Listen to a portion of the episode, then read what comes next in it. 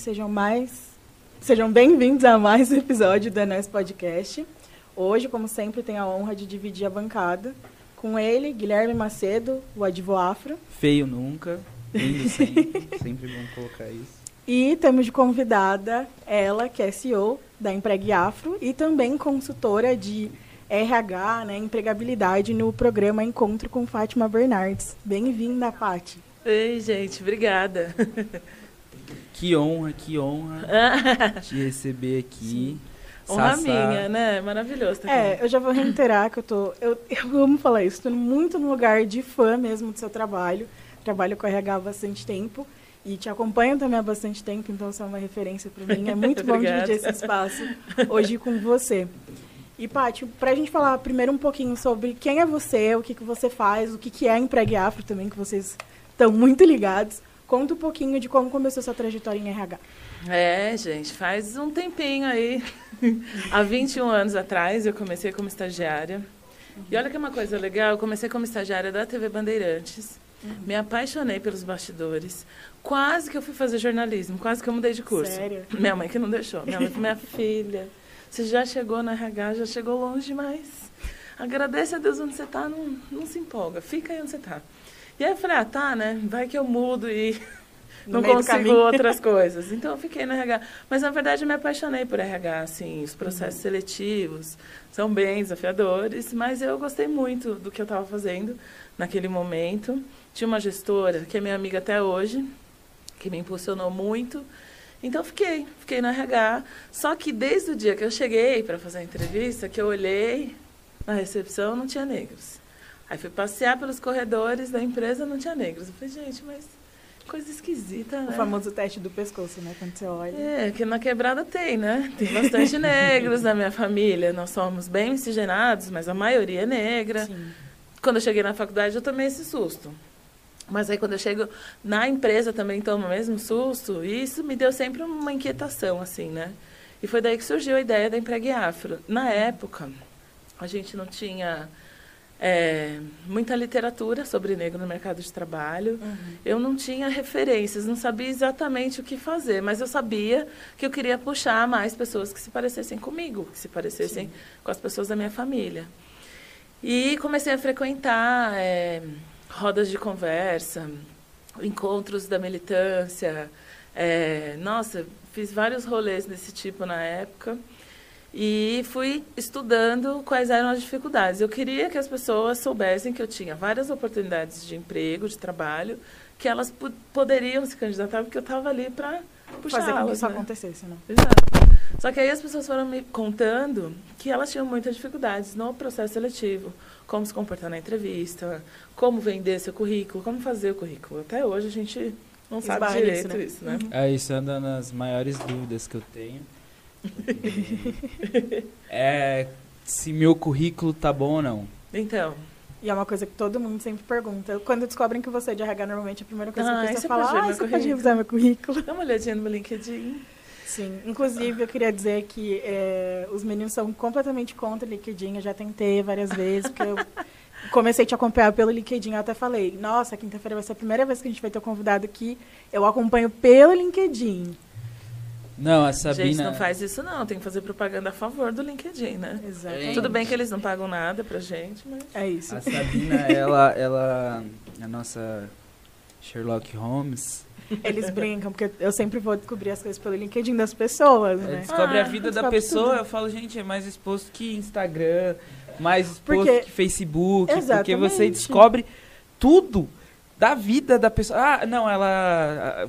Teve uma que você falou, não, ela parou de trabalhar nessa empresa e, e tal. é, ela, mas não, mas ela já tá em outra e tal, e, e ela fez curso tal. Que isso? Mas eu gosto de estudar a fundo as pessoas quando ela elas. Imagina. Também não foi assim. o Ai, signo, gente. ascendente, orixá, tudo, né? É, eu sempre pergunto o signo também, pra já ter certeza de onde eu tô pisando. Mas então, foi assim que eu criei Pregue Afro, dessas conversas que a gente tinha entre nós, negros, na época. Uhum. Éramos um coletivo de estudantes negros universitários que queríamos ajudar outros a ocuparem os espaços onde a gente estava. E aí surgiu como um projeto social, muito informal. Eu não queria ser consultora, empreendedora, empresária, nada disso.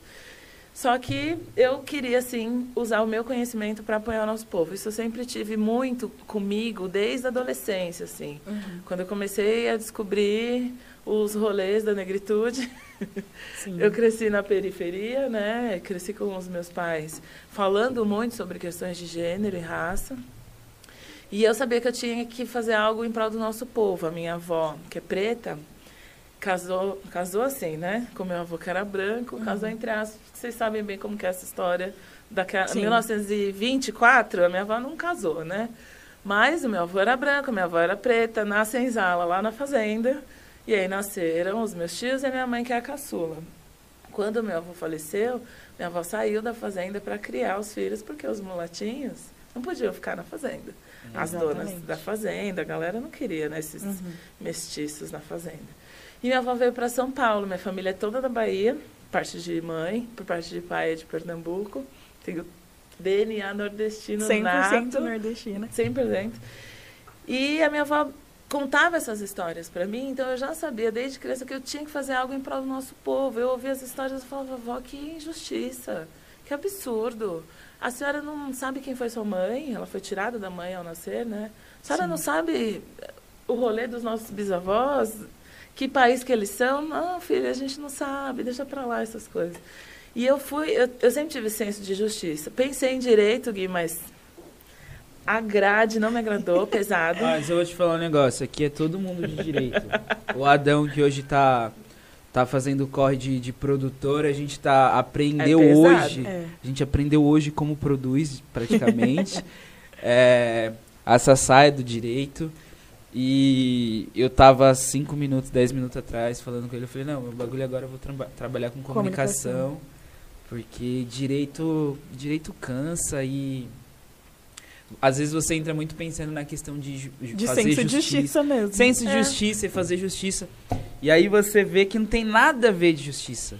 Não é, nada a ver. Assim, você promove justiça, mas tem algumas barreiras é, para então, isso acontecer. Quando você vê o jogo do judiciário, como o judiciário funciona, Aí você fala, puta que pariu.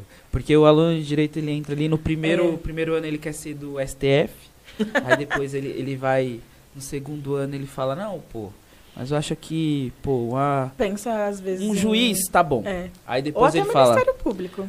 Pô, promotoria. Promotoria tá bom. Pesado. Aí ele já passa pro quarto ano, ele fala, pô, se eu conseguir passar no AB, vai tranquilo. Tô leve. Aí no quinto ano, quando ele se forma, ele fala: Meu Deus do céu, o que, que eu vou fazer da que minha que vida? O que eu vou fazer da vida? Exatamente. É, uma, é um rolê. Eu tenho vários amigos advogados. A gente tem advogado na Empregáfro, precisa ter, né? Muito. doutora Beatriz, um beijo. Amo de paixão, porque ela já né, livrou a gente de várias situações. E desisti, porque não me identifiquei. Aí eu fui fazer educação física. Na, minha primeira opção era medicina. Aí foi da onde nasceu o meu primeiro TED, que eu não sei se vocês viram, acho que a uhum. Sabrina deve ter visto. que meu pai falou assim: minha filha, olha aqui ao redor onde a gente mora. Eu morava do lado do Elipa, da comunidade do Heliópolis, da favela do Heliópolis. Morava, aqui. Onde você morava? São morava João Clima? ali na Vila Carioca, no Ipiranga. Ah, Vila Carioca. né? Já fiz uma é, festa é, é na Vila Carioca. É tudo nosso quintal, entendeu? Sim. Uma boa festa na Vila Meu pai assim, minha filha, olha aqui ao nosso redor. Só tem preto onde a gente mora. Ninguém aqui é médico, minha filha. Esquece esse negócio de medicina. Não é para nós. Nós é preto, nós é pobre, não é para nós. Aí eu tinha 16 anos e foi a primeira vez que me deu um estalo assim. Eu falei, então uhum. quer dizer que a cor da nossa pele, o lugar onde a gente mora, a nossa origem pode limitar o que a gente quer estudar, o que a gente quer ser da quer vida. Ser da vida né? Ah, talvez enfermagem. Eu falei, não, enfermagem não, quero um negócio. eu sou a médica, fala aí, o que, que você precisa, né? E ele, não, filha, vai estudar outra coisa. Aí desisti, comecei educação física, fiz dois anos, desisti, comecei pedagogia. Aí fui fazer estágio em educação infantil. Gente, o que, que é educação infantil? Cara, eu saí correndo. Hoje, né, vinte e tantos anos depois, eu sou mãe, tenho quatro filhos, mas maternidade é uma coisa. Ser educador no nosso é país outra coisa. é um dom sobrenatural, Sabrina. Eu, eu defendo essa tese, defendo Sim. os educadores. Quem trabalha com criança tem um dom, gente, só pode. É um negócio assim espiritual, porque é muito desafiador. A criançada, Deus do céu, é de ficar maluco. Aí eu fui chorar para uma das minhas professoras, o que, que eu faço da vida? Porque eu gosto do curso, não tenho dinheiro para pagar psicologia, Sim. Minha mãe não pode, não tinha FIES, não tinha ProUni na minha época, né? Vocês são de uma geração mais privilegiada. Já veio, já veio com, com, é, com outros com acessos. Mais né? acesso. Um pouquinho mais de privilégio, né? Eu não, não tinha os acessos, não tinha. Você tinha que espremer ali para pagar a mensalidade todo mês. E a minha professora falou, vai para RH, fique em RH. E aí eu fiquei, gostei, consegui estágio, me apaixonei. E graças a isso é que a Empregueafra existe há 16 anos. A gente trabalha como consultoria de RH com foco em diversidade racial. Nós somos a única consultoria do país. Tem alguns clientes multinacionais que disseram que não tem nenhuma outra consultoria no mundo como a nossa. Desculpa, né? A gente tem que fazer o nosso próprio o peixe. Porque a gente trabalha com processos de RH, recrutamento, seleção, treinamento e desenvolvimento só de profissionais negros. Só que mesmo tendo criado o Empregueafra há 16 anos, no começo eu era louca, né? Não, você quer, você quer o quê? Falar para as empresas que tem que contratar negros? Ai, nada a ver isso aí. A gente contrata independente da cor, porque a competência não está na cor.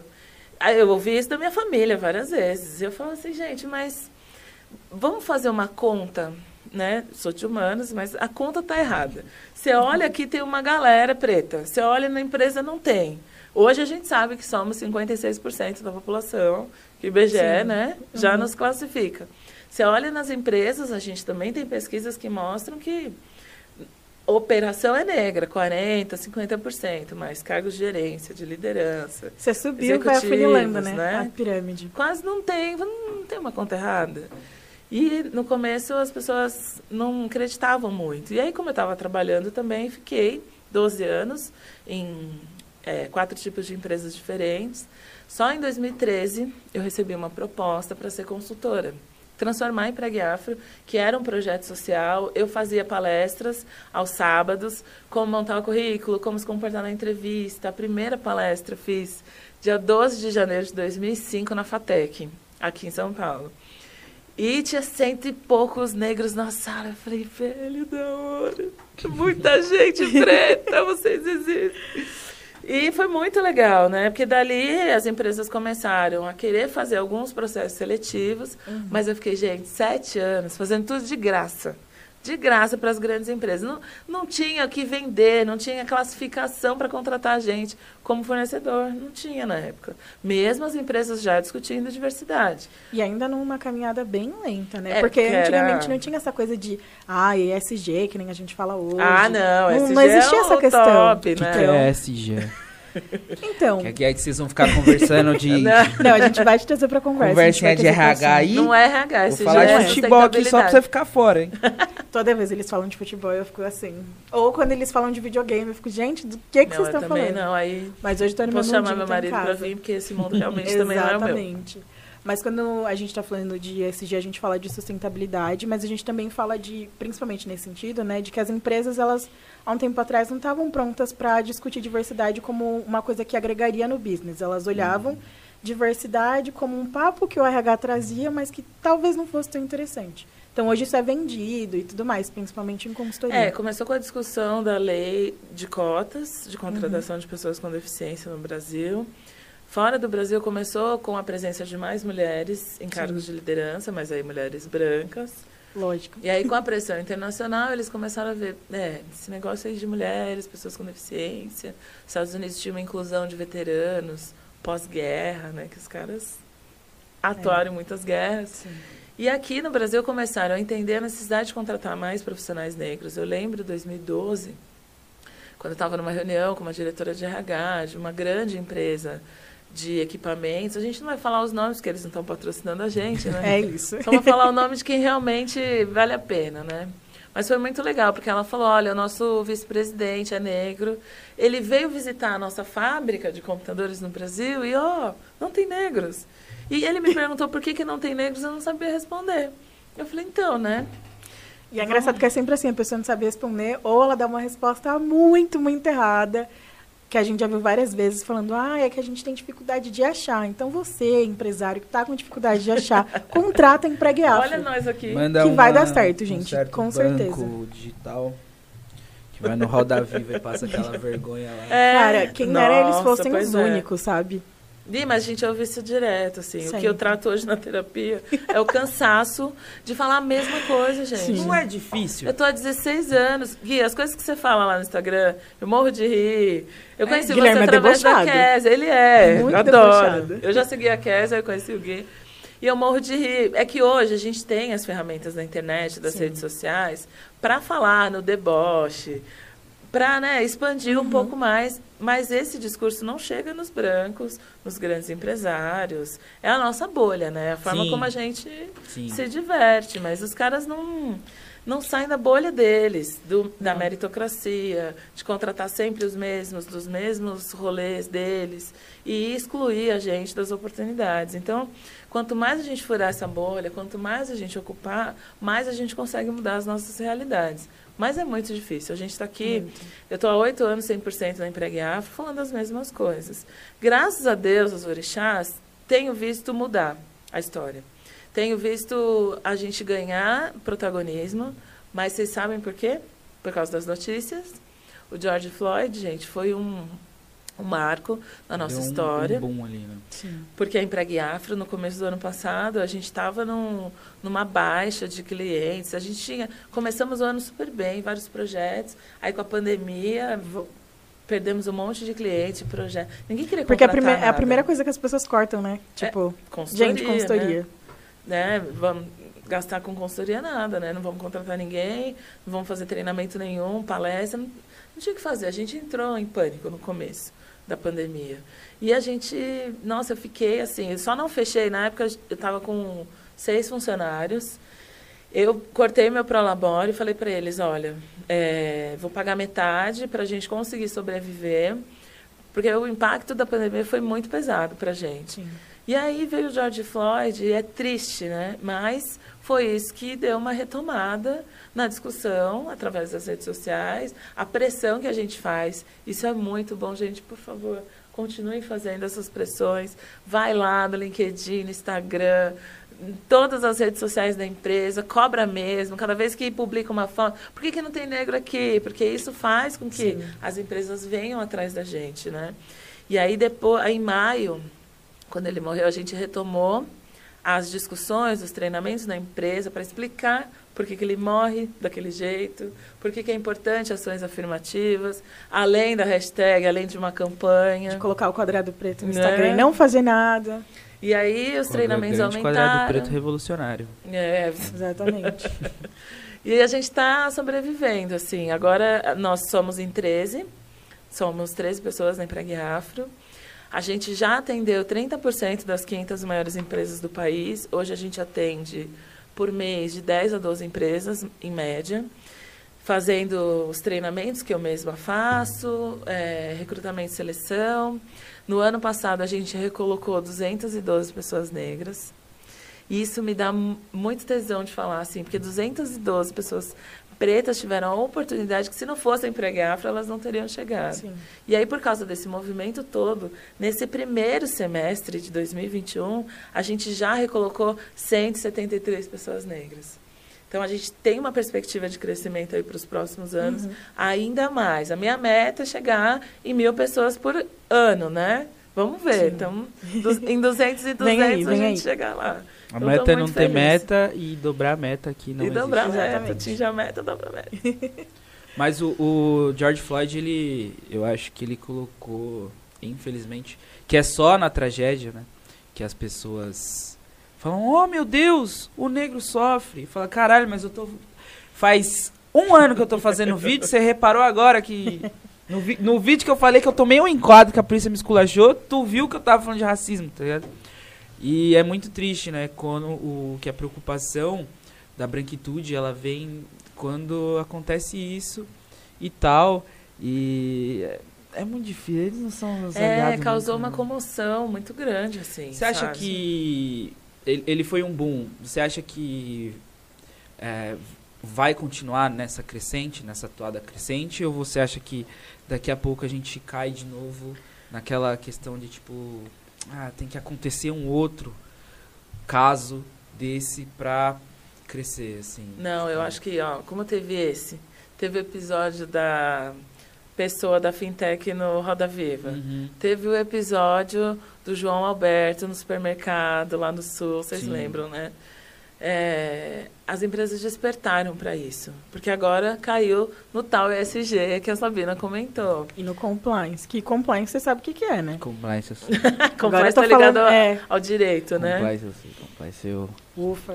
Tá um tem, não, dá pra, não dá pra gente negar que tem um pouquinho de modinha, né? Tipo, Sim. nossa, meu concorrente está fazendo, eu quero fazer também, gente. É muito engraçado. Ah, mas se, se eles forem brigar por, ah, por é uma moda, concorrência boa. fica brigando aí. Tem, umas, tem, tem uns momentos desses em alguns segmentos, sabe? A indústria química, ah, fulano está fazendo, eu também quero fazer. É, empresas de mídia, fulano está fazendo, eu quero fazer. A gente negou algumas empresas por aí, né? Cheguei nesse patamar e falei, ah, desculpa você eu não posso atender. Os valores da sua empresa não são compatíveis com o nosso, gente. Deu um orgulho interno. Trabalhou assim. anos e anos para isso. É, porque, meu, assim, precisamos de grana, precisamos. Ainda não Sim. estamos num patamar de lucro. Não tô rica, não tô milionária, tô pagando aluguel em São Caetano, mas estamos, né? Ainda, ainda. É, é, ainda quero chegar nesse patamar da conquista simples, né, dos brasileiros, a casa própria, né, essas coisas. Mas a gente hoje pode dizer para algumas empresas não dá para trabalhar com você. E para outras dá para trabalhar se você fizer um ciclo Condições, de vida de né? diversidade e inclusão que que siga dessa forma. E como a gente conseguiu alcançar patamares que são símbolos da branquitude, a gente tem essa moral hoje para falar algumas coisas, né? Uhum. Então estou muito feliz de ver que crescemos e é crescente, Gui. Não, não precisa mais, eu, eu acredito. Pelo menos nos próximos três, cinco anos, de alguma desgraça nesse patamar, que dói, né? É, é na difícil. gente dói muito. Para nós, negros, Sim. dói muito. Nas primeiras palestras, eu chorava, porque meu filho mais velho, que agora tem 13 anos, ele falava assim, mãe, mas por que que o policial branco com o joelho na, no pescoço do George Floyd não parava, sendo que ele estava dizendo eu não consigo respirar e as pessoas ao redor gravando falando o cara não consegue respirar, sai daí. Tipo, por que, que ele não para com é isso? É muito né? ódio, né? É, matar uma pessoa, isso eu refleti e li também em algum lugar, é que matar uma pessoa na mão, igual foi com o Beto, igual foi do George Floyd, é muito ódio. E a é criminologia também explica isso, sim, né? Tipo... Sim. É, mano, é, caralho, que ódio que você tem guardado. Que é ódio? E que ódio é esse que você tem por um, um, um, determinado grupo e que faz você matar essa pessoa é, na mão. Na mão. Porque, ah, matou na bala e tal, tem ódio, é violência. Mas na mão é um bagulho muito é. além. É. é. onde você vê ali de, de fato é, a problemática da, da, questão, da questão racial e a dificuldade. Eu quero muito ser pai. E eu e o Adão, a gente passou aí esse dia do meu aniversário por, pelo. Um, não tem um mês isso, né? Não, foi. É, foi mês, foi duas semanas, sei lá. E por um enquadro absurdo, e eu fiquei me questionando, eu falei, pô, eu quero muito ser pai, mas como que eu vou educar o, o meu filho para passar por essas situações e como eu vou explicar para meu filho as outras Não, situações? Não, essa é a pior parte aqui. Eu falo com as crianças desde que eles eram bem pequenininhos. Esse meu mais velho que perguntou, mano, por que, que ele não tira o joelho do é pescoço do óbvio, cara? Né? né? Com toda a pressão, mídia, um monte de gente.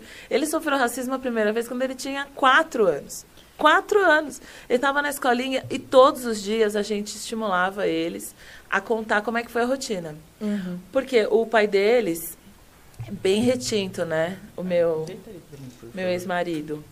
Tá e ele já, desde criança, sofria com essa história de macaco, macaco, Sim. macaco. E eu, como tenho a pele mais clara, eu não fui xingada de macaca, mas eu passei uhum. por várias outras situações de racismo na escola, como nós uma, todos. Uma né? série de situações que são exclusivas para mulheres negras. Né? Exato. Né? Então... E ele sempre falou para eles, olha, não deixa ninguém xingar você. Eu falei, ah, mas ele tem dois anos, ele tem três anos. Até ele entender isso. Mas ele entendeu a primeira vez que o menino falou para ele, ah, não vou brincar com você porque você é preto. E ele chegou em casa, mãe, sabe hoje o que aconteceu? O que aconteceu, filho? Ai, fulano fez isso e isso e não quis brincar comigo porque eu sou preto. Gente, não, era só um negócio, por causa de quê? Não, mãe, só que pra Dá ele... vontade de bater na outra criança, né? E, e nos pais da criança, Sim, né? principalmente. Porque ela reproduz isso porque ouve em casa. Eu queria quebrar a escola, Gente, Eu bem imagino. Tudo. Só que a culpa não é da criança. A criança com quatro anos, ela está reproduzindo, né? Sim. Depois ela entende e ela adquire esse ódio que vem dessa sociedade estruturalmente racista. Mas dói muito na gente. Então, desde os quatro, a gente teve que explicar. Filho, você é lindo, a cor da sua pele é linda, você descende de um povo que é rei, que é rainha, que foi escravizado porque tinha conhecimento, porque tinha um domínio de pecuária, de agricultura, que os caras não tinham. Então é diferente você contar a história que a gente não cresceu com esse empoderamento. Exatamente. Meus pais, minha avó, imagina, escravizada. A versão dela era de baixa cabeça, minha filha, seja subserviente. E a gente vai poder educar os nossos filhos com outra narrativa. Uhum. O Matheus, o meu segundo, sofreu racismo na maternidade, gente. A enfermeira trocando a fralda dele falou: Nossa, mãe, quando ele crescer, ele vai te dar trabalho, hein? Gente. E chamando as outras enfermeiras para ver o que tinha na fralda do meu filho. Ele tinha uma semana de vida, sabendo? Aí a gente assim, velho, não. Só que eu, eu tava me recuperando do parto. Sim. Você fala, não, não, não tô passando por isso. É alucinação, não é possível. É. Não, nesse dia eu falei, não, eu não vou nem, não vou nem reagir. Eu fiquei tão estado assim. São os, os elogios é, porque ele, ele era um bebê de alguns dias. Sim. E os bebês negros, eles não na... Tem alguns que já nascem com a pele toda escura. Tem outros que nascem só com a orelhinha, a pontinha do dedo e os órgãos genitais mais escuros, né? Ou escuros mesmo, como é o tom de pele deles hoje. Todos eles têm o tom de pele mais escuro, né? Minha filha que tem um pouquinho mais claro, mas dá pra ver que são crianças pretas. E eu falo, não, velho, olha onde chega o cúmulo do racismo. Está muito presente em vários âmbitos da nossa sociedade. A diferença é que a gente sabe ou tem um pouquinho mais de argumentos e de narrativas mais positivas para tentar, não sei se a gente pode dizer, empoderar os nossos filhos, né, que a palavra já caiu meio em descrédito, mas eu gosto do que diz a Joyce Bert, a gente precisa dar esse poder para eles. Sim. Da autoestima, da autoimagem, da autossegurança. Que a, a, minha geração foi roubada. A geração de vocês tem ajudado a construir essa outra imagem. Então, seus filhos, Gui, ah, meu pai é advogado. É. Eles vão ter uma força. E você vai ter que falar. Filho, o, o meu, meu ex-marido, o pai das crianças, ele fala para eles: se te chamar de macaco, você pega a mão Fecha bem e dá em cima do nariz. O assim, Adão vai educar o Quer ver o macaco assim. aqui, ó. Fala pra bater aqui, ó. Pra bater aqui, então, assim. eu falo tá pra eles, não, aqui, filho, não, não faz isso. Aqui, aqui. Aqui não faz, aqui não faz muito... Muito efeito. Aqui não faz muito efeito. Aqui, ó, ponta do queixo que então. desmaia e tal. é, não, a gente não sou a favor de ensinar não. dessa forma para as crianças, né? De forma alguma. De forma alguma. Eu... Sou completamente contra violência. Mas são os elogios. Eu falei terça-feira que a gente veio gravar aqui. Aí eu tava com fome, parei no McDonald's no drive.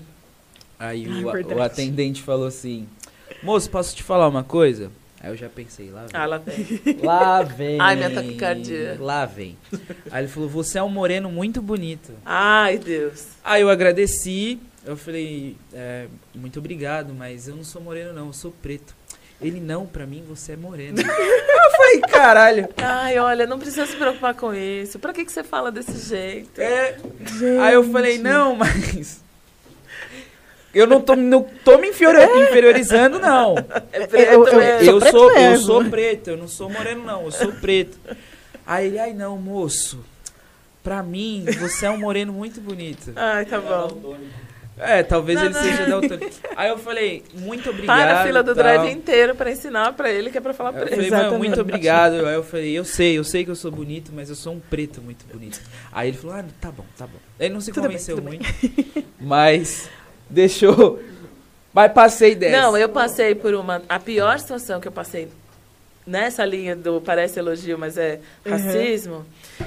Um dia nos bastidores do programa da Fátima Bernardes, a moça falou assim para mim, uma jornalista, estava na assessoria da Cruz Vermelha ajudando, é, acompanhando uma das entrevistadas lá, né? Ela falou assim, ai, o que, que você fez para chegar até aqui? Aí eu, Eu entendi a pergunta dela, Nossa. que a gente entende, né?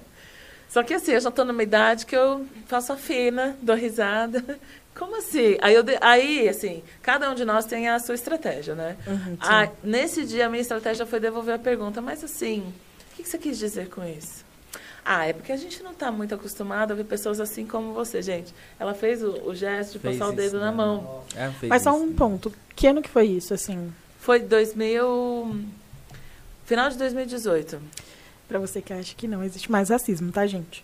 Só é, foi final de... É, eu comecei, comecei no programa da Fátima em abril de 2017. E até 2019 eu ia até final de 2019 eu ia quase todos os meses para o Rio para gravar nos estúdios lá, né? Uhum. E aí no final de 2018, no começo de 2019, eu acho. A mulher falou isso para mim, é que a gente não está muito acostumado a ver pessoas assim como você. E na hora que eu ia responder, toda uma galera na produção dos bastidores, ai, ah, vem aqui, vamos fazer maquiagem, cabelo, não sei o que lá, programa ao vivo na Globo, vamos pro estúdio, não sei o que. E eu não respondi. Passou. A mulher sentou na plateia bem de frente para mim. E dava para ver que ela ficava incomodada, assim, na cadeira. Sabe a pessoa na cadeira? Sim. Mexe o pé e não sei o que lá. Eu falei, gente, a mulher está incomodada comigo. Eu era a única negra do palco naquele dia, para variar, né? Espero que tenham mais. Sim. Foram mais até hoje, mas é um processo. E ela ficava se remexendo na cadeira no final, Gui. Ela falou assim para mim: Nossa, gostei da sua participação, você fala super bem. A pessoa parece que tem a necessidade de, de te elogiar. Assim, é. Assim, de te... Não, e é um elogio como você fosse uma criança. Não, Ai, bom trabalho. Mas a pior parte vocês não sabem. Ela falou: Ai, gostei muito, você fala super bem, você é ótimo. Até que por ser negra você é competente. Ai, que isso. Aí, aí eu falei: Oi? Como assim? Eu, eu... Nessa hora o sopro tinha que vir. Vamos aprender gente, o soco aqui no queijo. Você acha mesmo que eu estava precisando da sua aprovação para estar aqui? Com um contrato assinado por prazo indeterminado? Amada. Querida, Aí eu respirei fundo e falei, nossa, obrigada, né? Mas é muito racista isso que você disse, né? Imagina, que isso? É que você eu é ótima. Não, daí. Não, você está me interpretando mal. Eu tô falando que você é ótima. Eu falei, eu entendi, mas você não entendeu as palavras que você usou, né? Uhum. Aí, assim, não vale a pena, né? Você discutir com uma pessoa que não quer entender, não quer ouvir, acha que está certa, que está no. Sabe que eu fico mais puto? Do, da questão racial, porque não foi a gente que criou essa porra. não mesmo. Aí eu tenho que ensinar pro fila da puta que criou. Porque quem criou Exatamente. foram vocês brancos. Não fui eu, preto. Não fui eu que inventei isso, né? Entendeu? Não fui eu que inventei. Eu comecei a sofrer por sua causa. Sim. Aí eu tenho que explicar para você algo que você criou. É a mesma coisa é que, difícil, que a é pessoa difícil. faz um bolo e eu que só tô lá comendo o bolo, tenho que explicar pra pessoa como faz bolo. Tem sentido? Não, não gente, tem. Não tem. Então. Bem quando, didático essa do bolo. É. Quando as pessoas vêm, às vezes, me questionar, perguntar alguma coisa, é, muita gente vem, pô, na maior humildade lá, como eu estou fazendo conteúdo, então vem na maior humildade, pergunta. Às vezes eu. Mas às vezes eu falo, vai pro Google, meu filho. Cara, tem tudo lá, mano. Ô, oh, tem você aí que tá me assistindo agora. Tem tudo no Google, mano. Se você não entendeu alguma coisa que eu falei, Google. Mano, Google, às vezes não vai achar da melhor fonte. É, não, é, falar, a fonte cuidado com a duvidosa. Fonte, né? Mas alguma coisa aprende. É. alguma coisa aprende. Mas, nossa, eu acho que ser feita de wiki preto, assim... É, é eu sempre raiva. falo, né? Sempre tem os nossos amigos que a gente vai lá e fala. E, assim tem o Brancolegas. Como é que é outro que você fala? É. Brancolega. Não. O BL. BL, que é Branco é, Legal. Esse aí eu ah, o Branco Legal. roubei Exatamente. do Yuri. Que, que são pessoas que, tipo, estão sempre ali e elas realmente querem saber mais e tudo mais. Então, nesse caso, eu não me incomodo. Mas, às vezes, você sente que a pessoa, ela faz a pergunta de forma capciosa, né? Porque ela quer testar a sua competência, muitas vezes, principalmente assim, ambiente corporativo, mundo, é você pode ter certeza que as é pessoas é vão comum. te testar o tempo todo. A gente fez uma série de conteúdo na Empregue Afro de oito comportamentos Oito ou seis, gente? Ai, não sei, meu time ah, tinha corrige lá depois. para colocar. É, é mas vários. a gente fez acho que seis. Seis, seis, comportamentos racistas que são muito comuns no ambiente de trabalho. Vai lá na arroba Empregue Afro para vocês verem. E um deles é isso, né? A capacidade que as pessoas têm de testar a nossa competência o tempo inteiro. Tem, tanto, tem brancos que eles estão tão surpresos de nos verem nos espaços que eles, eles trazem uma. Nossa, o que você fez para chegar aqui? Nossa, como você é boa. Não. Gente, eh, tem uma cantora da Velha Guarda. Eu tenho tanta história dos bastidores, vocês não têm ideia. Eu não vou falar o nome, porque minha mãe é muito fã da cantora. ela ficou abismada comigo. E ela pegava assim no meu braço. Menina, eu achei bonita ela falar menina, que ela deve ser mais Sim. velha que a minha mãe, né? Você ótima. Nossa, você é tão boa. Você trabalha tão bem. Eu falei, nossa. Ela estava tão abismada de me ver, Sim. né? Nossa, é, quanto tempo você faz isso? Isso, isso o quê? Meu trabalho? É, trabalho? 20 anos. Não, 20 anos você trabalhando com isso? É. E aqui na Fátima estão uns 3 anos já. É triste, né? Um, um negócio que acontecia muito comigo na, na faculdade e tal é que eu sou, eu sou bem nerd. Sou bem nerd, estudioso. A gente chato. não. Quem já estudou na mesma faculdade que o Guilherme não consegue acreditar. É, porque eu não ficava na aula. Porque eu vendia lanches. Exatamente. Vendia lanches. Mas para, tava, tava sempre no bar. Para também. ganhar um dinheiro. Eu, ou eu tava vendendo lanche ou eu tava no bar. no bar. Essa é a verdade. Mas eu sou muito nerd. Eu sou muito nerd. Porque eu não. Eu dentro da sala de aula não funciono. Então, eu ia pra faculdade só pra contar, pra vender Você lanche. Você gostou então da, dessa história online, né? Assistir aula à distância. Ah, eu, não, eu só peguei agora na pós. Eu só peguei no último semestre da pós. Não tenho nem disciplina Eu peguei, isso. só que... Não, gente, mas foi horrível, pra mim foi horrível. Ah, porque eu já não Ah, não tinha assim. bar, né? Não tinha. Esse era triste. mas eu deixava o que eu é fazia, tem essa também. Eu, eu deixava no mudo e assistir série. Era isso que eu tava fazendo. Gente, não aprendi nada. Não, não aprendi façam nada. isso, tá? Não façam não, não tô falando. Mas eu sou uma pessoa autodidata. Eu sou muito. Eu era muito nerd real, assim, tipo, chegava em, na faculdade só pra nota e vender lanche. Nota não, presença e vender lanche e bar. Ah, nota e, era consequência. é, e só que em casa eu chegava e eu estudava muito. Tipo, tinha todos os livros, tudo, estudava muito. E aí quando eu vinha pra, tipo, saía prova, saiu uma nota minha, as pessoas falavam, que isso? Como assim? Mas, gente, é Como é fora assim? da curva total. E aí, quando eu é começava é a, a, a, ir até algum trabalho, alguma coisa, alguma apresentação, ou eu dava meu ponto de vista sobre alguma coisa, as pessoas me, me, me questionavam como se eu fosse uma, sei lá, o cara acabou de vir do da senzala, ele tava ali há 18 anos preso, sem informação, é, sem informação Gente. alguma da vida, e ele trouxe esse pensamento tão uau. Nossa, eu Meu sentia Deus. muito isso na faculdade, que eu falava, gente, pelo Sabe o que é engraçado? Quando eu entrei na faculdade, eu comecei a ir para as aulas um pouco depois do que tinha começado mesmo. Foi tipo no final de fevereiro, assim. E tem uma menina que hoje assim, eu tenho que me controlar, é um tema constante na terapia, porque eu não consigo. gente, eu juro pra vocês, eu não consigo lidar com a existência dela, porque ela é muito racista. Muito, muito racista, assim, tipo, muito homofóbica, ela é muito tudo, assim, ela, sabe? Ela consegue juntar E, tudo, e ela, né? nossa, ela me desequilibra, assim, minhas amigas que estão assistindo vão saber quem é. Na verdade, qualquer pessoa que estuda comigo vai saber quem é, porque a sala inteira já percebeu, assim. E aí, logo que eu comecei na faculdade, no começo você tá muito focada, assim, ah, não, quero sim. Obrigada. É, você está muito focado, assim, você fala, não, vou levar a sério. Ainda mais direito, né? Os professores falavam, eu rebatia, debatia durante as aulas, trazia meu ponto de vista, tudo. E aí eu lembro até hoje que logo que eu comecei assim, ela ficava assim, enquanto eu falava. Aí tinha um grupo já formado quando eu cheguei na faculdade, e aí tinha um trabalho para fazer, e eu falei, professora, eu tô sem grupo. Eu não terminei a frase, estou sem grupo. Ela, não, você vai ficar no meu grupo eu gosto de me unir com pessoas inteligentes. Você vai ficar no meu grupo. Ah. Aí, tudo bem.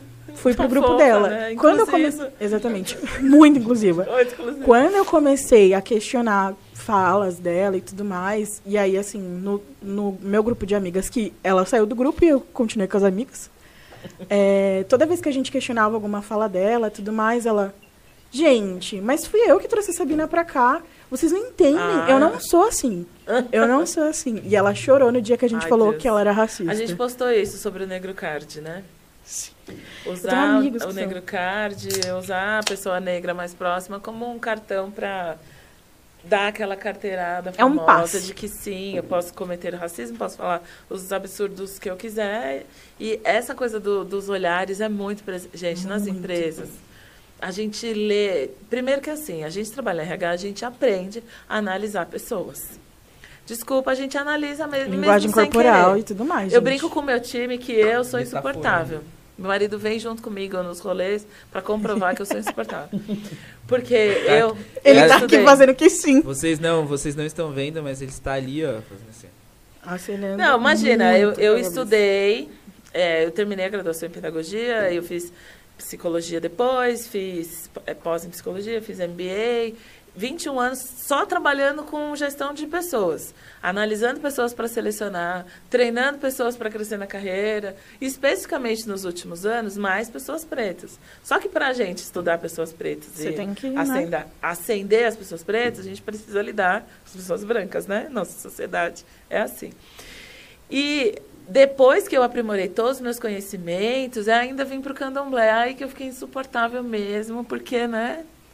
Isso aí é analítica um, e macumbeira. Um então, caminho que eu quero fazer é conhecer o, o candomblé. Olha, é um... eu, candomblé não é uma religião de... Como chama?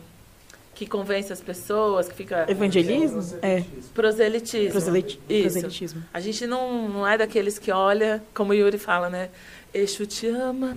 Venha conhecer Você tem um minuto para ouvir a palavra de Exu? Exatamente. Mas eu descobri a força dos meus ancestrais, que quando eu vim para o Candomblé. Eu cresci na igreja católica, depois eu fui para a igreja evangélica e fui resgatada por Exu, literalmente. Literalmente. quando eu vim para o Candomblé e entender o cuidado, a reverência, a força dos orixás e descobri que isso foi tirado da gente por causa do racismo, não, não entrava na minha cabeça assim, né? Como é que a gente pode ser contra o racismo e a gente né, luta contra o racismo, somos Sim. antirracistas, mas demonizamos uma religião que é dos nossos ancestrais que eram pretos. Eu não consegui entender isso, uhum. mas estava lá na igreja. Quando eu fui para o terreiro que eu entendi essa força. Aí a gente tem o olhar para a pessoa física, material, espiritual e emocional. A gente lê as pessoas, a gente consegue entender. Total. E isso me trouxe muito mais é, força autoestima. Tem uma amiga branca que ela escreveu para mim esses dias, falou, nossa, você mudou tanto nos últimos cinco anos, eu tô aqui te acompanhando, porque faz cinco anos que eu vim pro Candomblé. Sim. E, nossa, como você mudou. Eu falei, amiga, se você descobrisse. Você não sabe é. a Mas eu, eu, quero, eu quero conhecer, inclusive, eu ia mandar mensagem pro Cipó hoje. Que o Cipó, ele é do candomblé. E porque eu quero essa, essa busca mesmo aos meus ancestrais. Eu sou criado na igreja evangélica, eu sou evangélico até hoje, o que não quer dizer que eu seja crente. Eu sou evangélico. Eu sempre faz essa ressalva. bom. Você faz essa ressalva tanto quanto eu falo, ah, eu faço direito, mas eu sou legal, viu, é, gente? Sempre, sempre todo. bom colocar esse ponto. Eu sou evangélico, é, mas não sou crente.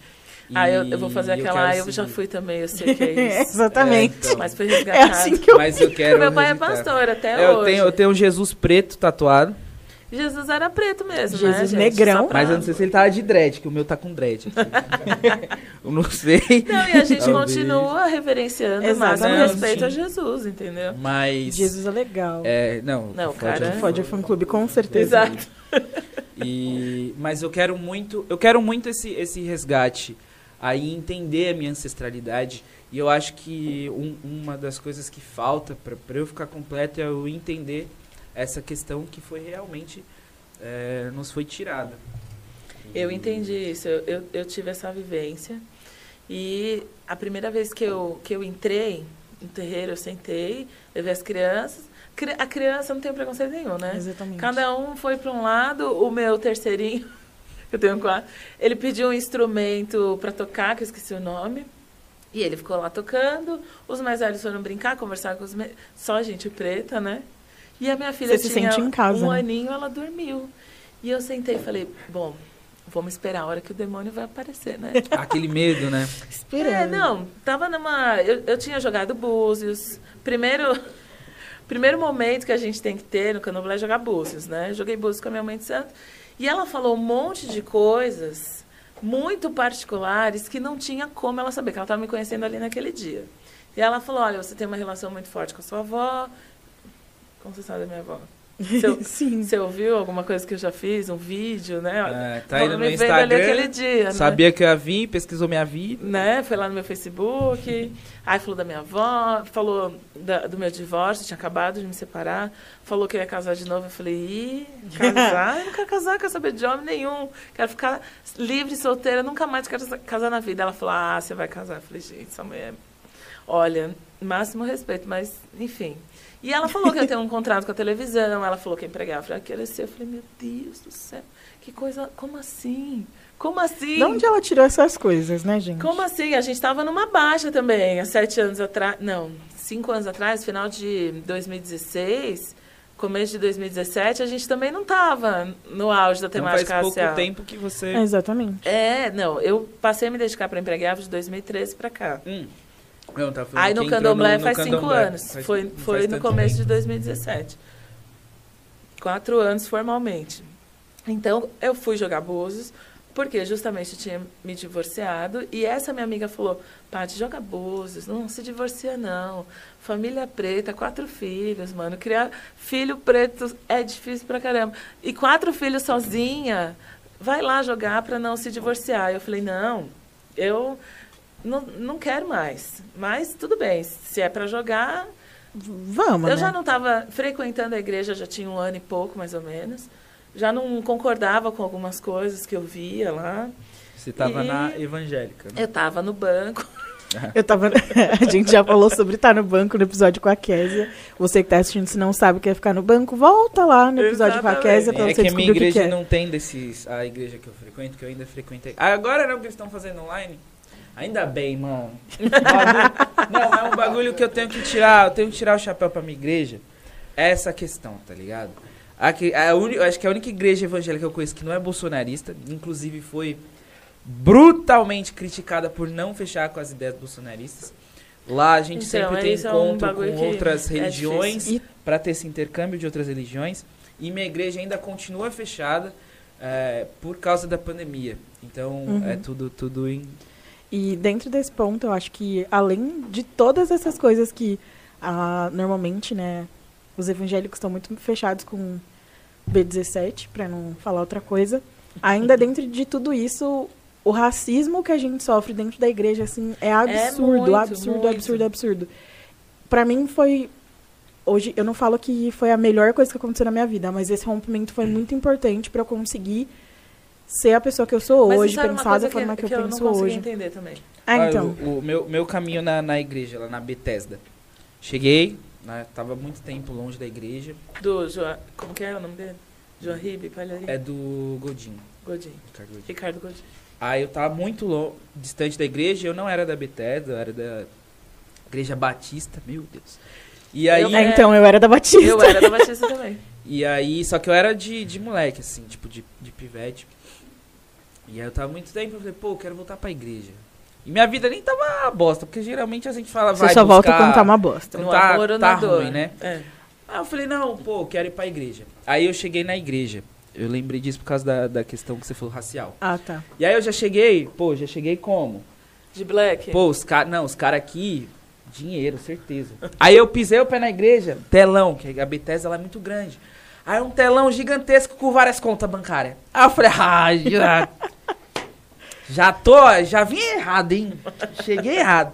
Aí, Cheguei, mas tá saindo fora. Aí o pastor era o Vili, o Vili, o nome dele. Aí ele falou, ó, a gente tá pedindo aqui as ofertas e tal, se você der 20, sabe o que vai acontecer na sua vida? Você vai ficar com menos 20 reais. Porque não vai, a gente não vai falar que vai retornar para você. Que a gente tem tal projeto, tal projeto, tal projeto, tal projeto. Então, é, as contas bancárias são essas mesmo. É, todo final de mês a gente faz, aqui mostra Assembleia. o balanço de quanto entrou e tal. E mas é para os projetos sociais e tal. Inclusive eles mandaram uns meninos aí para Mundial de Jiu-Jitsu e tal. Muito importante. Aí eu já falei, pô, já ali já é. já ganhei ali. Já melhorou. E aí no dia que eu fui, eles estavam falando de da questão do racismo no cristianismo de. É coisa que. De que falar, você não vai ver. O racismo é preto. igrejas debatem isso. Né? É que legal. Ah, o racismo é preto, cara. O pecado é preto. o racismo é preto. tá é bem, o... thriller. Racismo é branco, eu é, acho. De Uma repente. no, e ele nem tomou metade. Vocês estão vendo, né, gente? E o pecado é preto. E aí, do, e aí um, um rapaz contou a história dele, de, da filha dele, que estava assim, saboando muito, porque ela não queria ficar preta, porque ela tinha aprendido na outra igreja que o pecado, pecado era, era, preto. preto. E, e aí eu coloquei eu na escola dominical, lá atrás, quando eu falei, caralho, falaram isso mesmo. Falavam. Né? Falaram realmente que. Troca pra central aí. Falaram realmente que o. que o racismo. Que o racismo não, que o pecado é preto. E tinha esse negócio de se lavar mesmo, de não Sim. sei o quê, tá ligado? Eu Mas, participei eu... do movimento negro evangélico muitos anos. Nossa. Tinha, né? Eu, eu fiquei chocada porque não são tinha. das coisas que dá para conversar para mim, gente. É, Desculpa. porque assim, como eu já tinha a militância, né, uhum. desde pequena, assim, de adolescente, de discutir as questões, também queria estar numa igreja que pudesse Sim. discutir isso. Então, eu fiz parte de algumas que eram. Como que chama? Já esque... Olha como a gente esquece, né? É, com todo respeito, não é esse nome, mas, né? Tipo, filiais de igrejas americanas. Hum, aquela negrada, aquele coral, aquele chapéu, ah, aqueles vestidos. Aquele... Coral Rio Som é, vida. Tipo isso. É, e aí já tinha, já tinha o pastor Marco Davi, ele reescreveu a Bíblia sob a ótica da África. Tem gente séria estudando uhum, racismo, sim. cristianismo. Tem gente bacana lá. Não, não acho que é legal você dizer o que é certo, o que é errado. Para mim, não fazia mais sentido. E a força que tem no candomblé, nos orixás, você entender que era a forma como os nossos ancestrais uhum. falavam com Deus, com o sagrado. Deus existe para gente, Ele é o superior, Ele é o máximo. Jesus existiu para a gente também, a gente respeita, mas a gente entende como é a relação com os nossos orixás. O Roger Cipó faz parte de um candomblé diferente do meu. Uhum. É como a Batista, a Bethesda, Sim. né? Mas a força, a forma de reverência e as lições que a gente aprende é, é mais ou menos a mesma, né? É, é, muito, é muito louco, assim. Eu acho que eu sou a pessoa mais é, evangelizadora de candomblé da vida, assim, né? Eu, Propaganda. Publicamente, acho que essa é a terceira vez que eu estou falando. Falei muito pouco, né? Porque a gente acaba Sim. indo para várias outras pautas, né? Exatamente. Mas é muito bom falar, assim, da força é, que eu encontrei no momento que eu estava com depressão pós-divórcio sem saber o que fazer para criar meus quatro filhos sozinha. Eu ia voltar para o mercado de trabalho, eu ia fechar emprego afro. Eu ia desistir da vida. Quando eu encontrei minha mãe de santo, e ela falou: não, não é esse seu caminho. Seu caminho é emprego afro. É manter emprego afro. Eu falei, velho. E ela trouxe várias outras coisas que eu falei: não, eu não gosto de televisão, não gosto de exposição, nunca quis ser famosa. Como é que eu vou ter contrato com televisão? Passou dois meses, eu estava na Fátima. Passou quatro, cinco meses, eu estava com um contrato assinado, que, que é o contrato que eu tenho até hoje. No começo de 2019 conheci o Paulo, a gente casou no civil agora, faz um mês. Casamento lindíssimo, um hein, Vocês viram, é? Lindíssimo. é, um ah, pô, mais, é, pô, tu falou, é, eu vi. Eu vi. que foi Você outro viu? dia. A gente vai casar no religioso em novembro. Ai, que tudo. Porque, né, não podia aglomerar. Exatamente. Só seis padrinhos. Aí é muito triste, né? Aí em novembro assim, já vai estar tá todo mundo vacinado. Exatamente. Uma festinha um pouquinho maior, uma coisa. Pelo menos um churrasquinho. É, com um grupinho de pagode. A gente queria levar o Péricles, eu amo o Péricles. mas não tinha dinheiro pra pagar o Péricles. É isso também. Salgadinho. Fortalece. E aí? Só, só, o Krigor, quem sabe? Ei, Salgadinho. Uma, quero tu aqui. Outra. Fortalece aí. Exatamente. Então é isso, candomblé é caminho, Gui. Candomblé é sobre o reencontro com a ancestralidade e o que é que está no seu caminho. O que é que os búzios trazem para você trilhar. Se falassem para mim há cinco anos atrás, olha, seu caminho vai ser esse, como eu tinha dito para minha mãe de santo na época, eu falei, não, não é isso que eu quero. Não, mas é tá no seu caminho está no seu destino. Os orixás vão te fortalecer e vão te ajudar para você viver isso, né? E hoje, quando eu vejo a gente fazendo história com o Empregue Afro, se não fosse a força dos orixás, eu realmente, sozinha, não ia conseguir. É muito doido isso, né? De, e a gente não... A gente está acostumado a duvidar da nossa própria capacidade, né? E... Que isso é coisa que o racismo traz Exatamente, também, né? que traz. Aquela coisa da síndrome do impostor, foi muito engraçado que a primeira vez que eu vi isso foi de uma mulher branca muito óbvio, assim. E para mim eu olhava e falava assim, ai, gente, é mais uma coisa que aquele feminismo branco, institucional quer trazer para mim. para eu falar, nossa, realmente, duvido muito da minha capacidade. Como se todo mundo não fizesse isso todos os dias, sabe? E aí eu li aquele livro da Michelle Obama.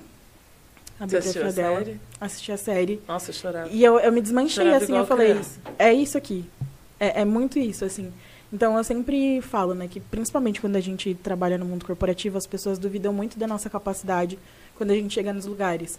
Então, como mulher preta, LGBT, eu sempre estava ali pensando, meu Deus, mais um lugar que eu preciso ocupar. E até que ponto vale a pena estar aqui ocupando esse espaço? É, a gente estava falando disso hoje, as bandeiras que a gente carrega, né? Exatamente. Né? É negro, é periférico, é gordo, é mãe, é LGBT. O quanto essas interseccionalidades, que hoje a gente chama de interseccionalidades, Sim trazem a força da representatividade, é quem eu sou, é quem eu gosto de ser e também as dores de lidar com isso, principalmente no mercado de trabalho. O mundo corporativo é o segmento mais cruel da sociedade. Total. A gente tem a educação com os problemas, a gente tem o sistema judiciário com problemas, a gente tem a economia do nosso país, mas tudo isso tem base no mercado de trabalho. Se você tem Exatamente. uma oportunidade de trabalho, você muda a sua vida. Eu particularmente Se você não tem, abri meu escritório, tá muito bem, então se você tiver com um nivelzinho aí, quer processar alguém também, vem com, no, vem com Vem com o Guilherme Macedo, sucesso. É, já faz aquele merchan. merchan, merchan. Atuando em criminal. Criminal. Criminal, velho. É, eu faço criminal e civil. Elaine, linda, maravilhosa, faz ali o civil. E Carol no trabalhista. E os B.O. que vocês quiserem aí, ó, vem com nós. Trabalhista é B.O. de empresa, tá, gente? É. Vai tranquilo, vai tranquilo. E eu decidi abrir meu escritório e decidi trabalhar para mim, porque eu cansei de ir em emprego e não arrumar emprego, em entrevista e não arrumar. E assim, Você nem conhecia a gente, né, Gui? Não Poxa. conhecia, não conhecia. Aí, pois é. E assim, vou falar um bagulho. Já vi gente ser contratada com menos muito competência. Pior que eu. Mas muito. Menos competência. Mas muito, né? Ah, pô, moleque se acha. Me acho. Me acho. Sim, mas assim. Vou dizer que sim, gente. O tempo todo, se inclusive. Encontrou. E não é leonino, tá? É. Mas assim. Quase, né? Porque fez aniversário. É, falta, não, então, mas é dias, é muito né? absurdo, porque ele e o Adão, os dois são muito assim. Às vezes eu fico assim, atordoada dentro dessa sala. E o ascendente? Você é biscoiteiro. O meu é. é como é ascendente? Ai, já vou ter que olhar o mapa de novo, porque eu já não lembro nada. Dias, né? Aí, ó. Mas. É, eu já vi, eu falei, mano, não é possível. Não é possível. Eu ia para várias empresas. Eu falava, mano, não é possível que aquele maluco ali, ó, passou de fase. E eu fiquei, Passou de fase. Falei, mano, o ascendente é, é Capricórnio. Nossa. Falei, mano, não é, é, possível. Não, não tá certo isso. E aí isso começou a acontecer muitas e muitas e muitas vezes. E era gente com menos currículo que eu. Tipo, eu tô falando não faz muito tempo. Eu já tinha concluído minha pós-graduação. Mas tá acontecendo hoje ainda. É, então. Infelizmente ainda tipo, acontece. Eu tenho um amigo que ele foi meu gestor até pouco tempo atrás e eu gosto muito que a gente tem uma relação muito boa até hoje, né? E aí, ele, sempre que tem algum processo seletivo que ele tá fazendo, ele, ai, ah, de novo, outra menina branca que mora na Consolação. Ah. Outra menina branca padrão. Gente, o Henrique sempre fala isso. E eu, eu morro de dar risada porque ele faz essa provocação e parece que a liderança não escuta. Tipo, você pode falar, fazer várias provocações. Eu lembro de uma vez, inclusive, que ele estava fazendo processo seletivo, que aí falaram assim: ai, mas a menina fala francês, inglês, espanhol. Aí ele, mas a gente não precisa disso. Vai usar tudo isso aqui. A gente não precisa disso. E é, é sempre essa provocação. E a gente precisa de pessoas que façam essa provocação o tempo todo. Não só na questão da racial, na questão racial, inclusive, mas também, se a gente for parar para pensar, no sentido das universidades, né? Há um tempo atrás eu lembro que é, tinha muito essa coisa de, ah, não vou me candidatar então ao processo seletivo porque eu não fiz Mackenzie, não fiz PUC, nem USP. E aí eu sei que dependendo da minha faculdade eu não vou conseguir nem entrar lá. Não, gente, então, isso é real. É, é muito absurdo quando eu cheguei, eu não sou de recrutamento, não conseguiria fazer, admiro muito quem faz, porque tem que ter estômago. Mas eu olho e falo assim, gente, não. Não, é muito. No começo, é, quando eu estava no RH das empresas, eles não falavam assim abertamente, ah, dessa faculdade melhor não. Sim. Depois de um tempo, a gente vai começando a entender. Quem faz programa de estágio é enlouquecedor. É. Tinha os filtros. Quando eu comecei com a Empregue Afro, tinha os filtros de exclusão, que a gente chama, né? Uhum. É, as, as oito piores faculdades, a faculdade que eu fiz, eu fiz FMU. Estava lá listado como as oito piores faculdades para as grandes empresas. Eu, caramba, velho, é por isso que eu, quando estava fazendo faculdade, mesmo com uma vivência como estagiária, eu já Tava dois estagiário anos como estagiária. Aprende, estagiário aprende. Estagiário de RH, gente, o meu quê? Deus. Eu ralava pra caramba, fazia recrutamento, seleção, treinamento, benefícios. Faz de tudo. Fazia tudo. E aí eu falei, não, dois anos da empresa, minha gestora falou, não, Paty, vai para outro lugar. Eu me inscrevi em todas. Todas as empresas. Todas essas grandes, as empresas dos sonhos. Ranking das melhores para se trabalhar, eu me inscrevi. Ranking das empresas dos sonhos, me inscrevi. Tu, que tipo, nunca fui chamada, nunca, nunca, nunca. E aí, quando a gente começou a crescer, empregar, começou a ganhar destaque, que essas empresas vêm buscar a gente hoje, e aliás, gente, isso é uma coisa muito legal também que eu queria contar para vocês. A gente não tem uma área comercial ativa. E eu brinco muito com isso. Eu falo, como eu queria ter, né? Um comercial para ligar para as empresas e falar: Oi, você tem negros na liderança? Você não acha que você deveria ter? Acho que de Contrate repente esse é momento, hein? Não tenho, Gui, não preciso. Porque as empresas vêm atrás da gente quando elas entendem, são pressionadas ou passam por algum escândalo, alguma situação de racismo. E todas elas, todas elas que eu me inscrevi como estagiária, que não deram a menor bola por causa da faculdade. Hoje elas vêm e falam: olha, no nosso processo seletivo não temos mais o filtro de faculdade, tá? Pode ser da Uninove. Como se fosse uau, assim. É... Parabéns por fazer o mínimo, RH. parabéns, você é a empresa que faz o mínimo. Sim. Nada contra a Uninove. FMU e Uninove estava ali, né? Ai, a gente não liga mais se é Uninove, se é Faculdade das Américas. Ai, que bom! Nossa! Mas não é só isso, hein? Deixa eu contar pra vocês, tem muito não é mais é que isso. Porque para nós vale a pessoa. Eu, ai, que bom que vocês estão pensando na pessoa. O meu problema com o LinkedIn... Pode falar. É porque... eu sabia que ia Vamos chegar esse momento. Vamos numa sessão de terapia em grupo de é, cura. Eu sabia que esse momento... É, porque o LinkedIn é assim todinho. Eu, eu tava eu, falando da empresa olha. lá, que a menina tava agradecendo pelo tour que ela fez em Veneza. É. Você viu no isso? LinkedIn? Que a menina agradeceu. Ah, eu vi, virtual. É, vi. que foi pelo Zoom. Gente, ah, qual é? Qual é? A gente precisa rever essa, esse critério de bonificação dos profissionais. Não, que gente, não faça é. um turno LinkedIn. Não, mas um turno Tem gente que agradece. Ah, parecia que eu estava lá. Sabe, ah, como, a gente, sabe como a gente chama isso? A gente chama de coxinha. Eu tenho um amigo que ele fala, ai, bem coxinha, Zé Firminha. Bem Zé. Ah, eu não gosto Porque de LinkedIn é por causa disso. Ah, Veste a camisa. Não, gente, esses dias eu vi, esses dias eu vi, não foi nem no LinkedIn, foi no Twitter.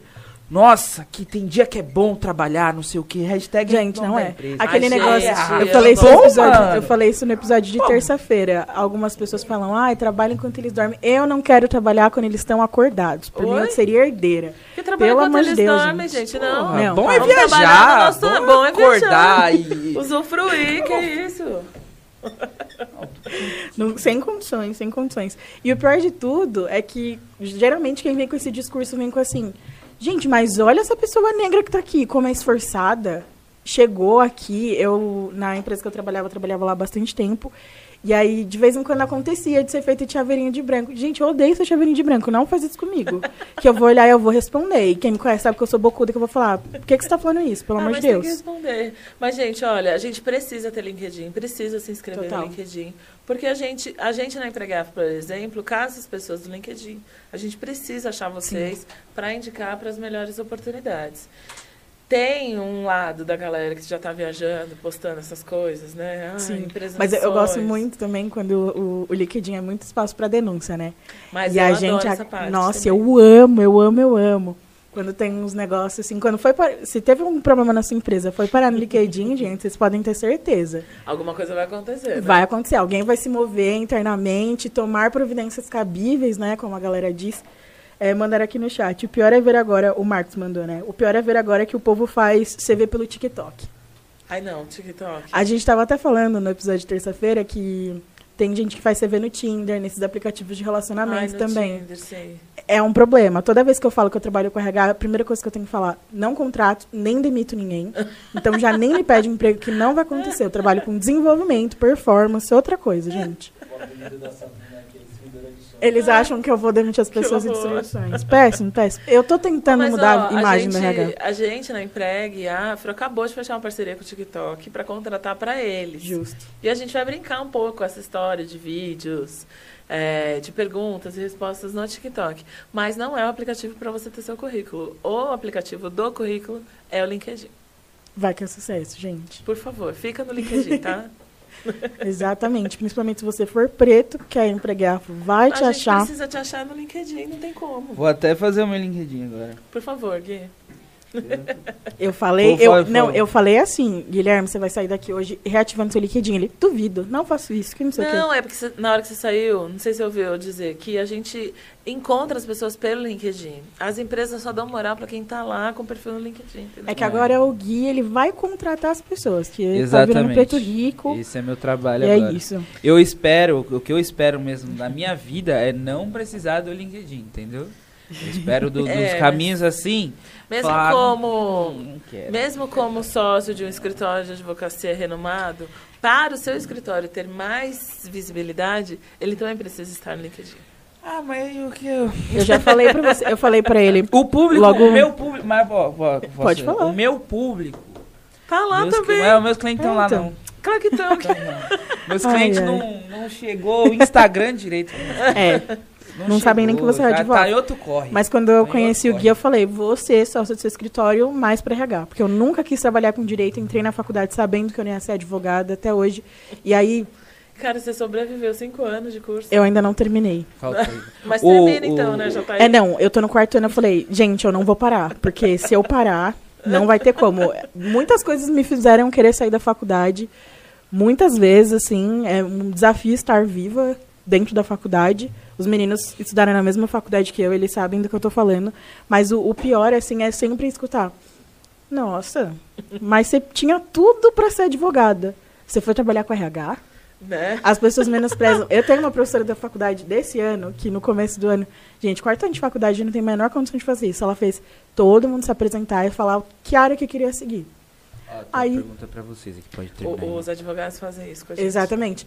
Daí eu peguei e falei, ah, então. Nossa, eu não tenho uma área que eu quero seguir, eu já estou seguindo, né? Antes mesmo de começar a faculdade, eu trabalhava com RH. Aí a professora falou, nossa, gente, o desprezo na cara dela, assim. Aí eu falei, ah, isso já nem, nem bate mais pra mim, eu já tô muito tranquila. Aí a família também é aquela coisa. Ai, doutora, vai ser juíza. Não, gente, vou continuar trabalhando com a RH. Delegado. É, não, nada de delegado. Mas sabe, para. né, que os percentuais de advogados negros no Brasil é tipo zero. É, então, eu fui fazer direito muito motivada para isso, porque eu juro para você, eu ia ser professora. Eu ia fazer história, eu já tinha isso muito plano na minha mente. No Nossa, último ano eu falei. História, direito, RH. E se for fazer direito, de repente, aqui? Aí fui fazer. Tô aqui até hoje. Ó, oh, o, do, o, o, Marcos, ele falou, o pior é ver que agora o povo é, tá falei, fazendo... O CV no TikTok. Que isso. E aí a Paty falou que a Empregue Afro fechou uma parceria com o TikTok. Ah, Daqui a pouco eu vamos tô, divulgar tô... vagas pra trabalhar no TikTok. Eu sou cringe, essa é a verdade. Mas, eu sou cringe. Você é cringe com quantos anos, Gui? Pode 26, falar a sua 26, idade? 26, eu sou cringe. Nossa, cringe com 26. Eu sou cringe. Mas ele, oh. ele é um Desculpa, tá, um cringe? Tá eu sou cringe, eu tenho essa, 41. Essa pergunta que veio aqui agora já me lembra de uma situação É uma muito pergunta boa. muito verdadeira vocês que trabalham com isso, isso é RH, isso. porque as empresas. É isso. isso. Tá muito certo. Isso que é foda. Porque as empresas nos pedem as mesmas informações inúmeras vezes. Tipo, você manda o currículo, aí você tem que ir no site preencher as mesmas informações. Na entrevista, a mesma coisa. Tem site que você preenche os requisitos, é um quer escrever um TCC, Sim. é muito burocrático. Por que as empresas... Por causa do sistema. Não é um sistema integrado. Não é integrado.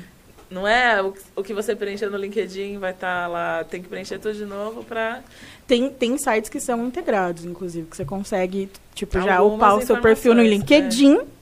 que Isso. aí você não precisa nem se dar o trabalho de preencher de novo. Mas, gente, não tem coisa mais frustrante que você participar de um processo seletivo, você preenche 15 vezes a sua experiência profissional, seu nível de inglês. E é realmente, parece escrever um TCC, você escreve tudo de novo. E ela falou aqui também das inúmeras fases que tem. É verdade. Eu, lembro quando eu tava pra estagiar, assim, que tinha essas empresas, aí os caras mandavam, tipo, mano, eu já. Eu nem, eu nem colocava pra ir mesmo essas empresas. A primeira fase. Por que, que a pessoa não Ah, a primeira é, fase é, é março. É. é. A primeira fase é em março. Eu vou ser contratado em dezembro? Eu falo, meu filho, eu tô com fome Nossa, agora. O processo de estágio é muito assim, né, eu gente? Eu tô com fome hoje. Como que eu vou me candidatar agora? pra, pra ver se em dezembro eu vou entrar. Não, não tem Olha, essa janela toda. Não, a empresa que ah, eu trabalho. Antigamente tinha, tinha, mais, eu tinha acho. Empresas que eu é, é, que, é que assim, tem vagas que são mais complexas, mas processo de trainee, processo de estágio, normalmente sempre é aquela coisa. Uns dois meses, assim, no máximo. Ó, a gente está. O meu jabá agora. A gente está com o programa de estágio da Globo no ar. São 50 vagas para profissionais negros. No bora, semestre gente, anterior, bora. a gente preencheu 70 vagas. 70 pretinhos de uma vez. E vai fazer a seleção agora para começar em setembro. Então, gente. É não, um mas mês, tá bom, é tá um bom, um mês. mês. Um mês. É porque eu já pensei. Eu mas, gente, nos bastidores também tem todo um rolê, né, Paty? Tem triagem de currículo. E, detalhe, tá, gente? Eu vou falar. Total, máximo respeito para as recrutadoras que ficam lá. Sabe aqueles. Analisando. É, quando você tem que gravar vídeo, fazer Sim, alguma coisa, case. Isso. Gente, dá um puta trabalho. Eu lembro que eu é. ficava no mesmo andar que as meninas gente, de recrutamento. Imagina. Ficava assim, focadíssima o dia inteiro só vendo vídeo, vendo vídeo, vendo vídeo. Eu Era tenho uma história boa desses negócios. Conta. Porque aí. As essa, histórias dos meninos são sempre boas. Essa, essa aí tudo bem, eu não ser contratado, essa daí eu não vou jogar na conta do racismo. o que aconteceu? Essa não. Essa não. Porque o vídeo, quando, pelo menos na plataforma que me deram lá, era o play, mano. Depois você não conseguia regravar, você não, acabou, é, era aquilo ali. Era tipo você. Esse é, você tinha um tempo máximo para fazer, se você acabasse antes, você terminava, mas era aquela chance. Aí eu tava bonitinho, lindinho, pô, terninho só daqui, daqui, short, pessoal. e aí tranquei a porta tal. E o que aconteceu? Quando eu dei o play, comecei a falar, ah, eu sou Guilherme, blá blá blá. Meu sobrinho, que na época tinha dois anos, chegou na porta.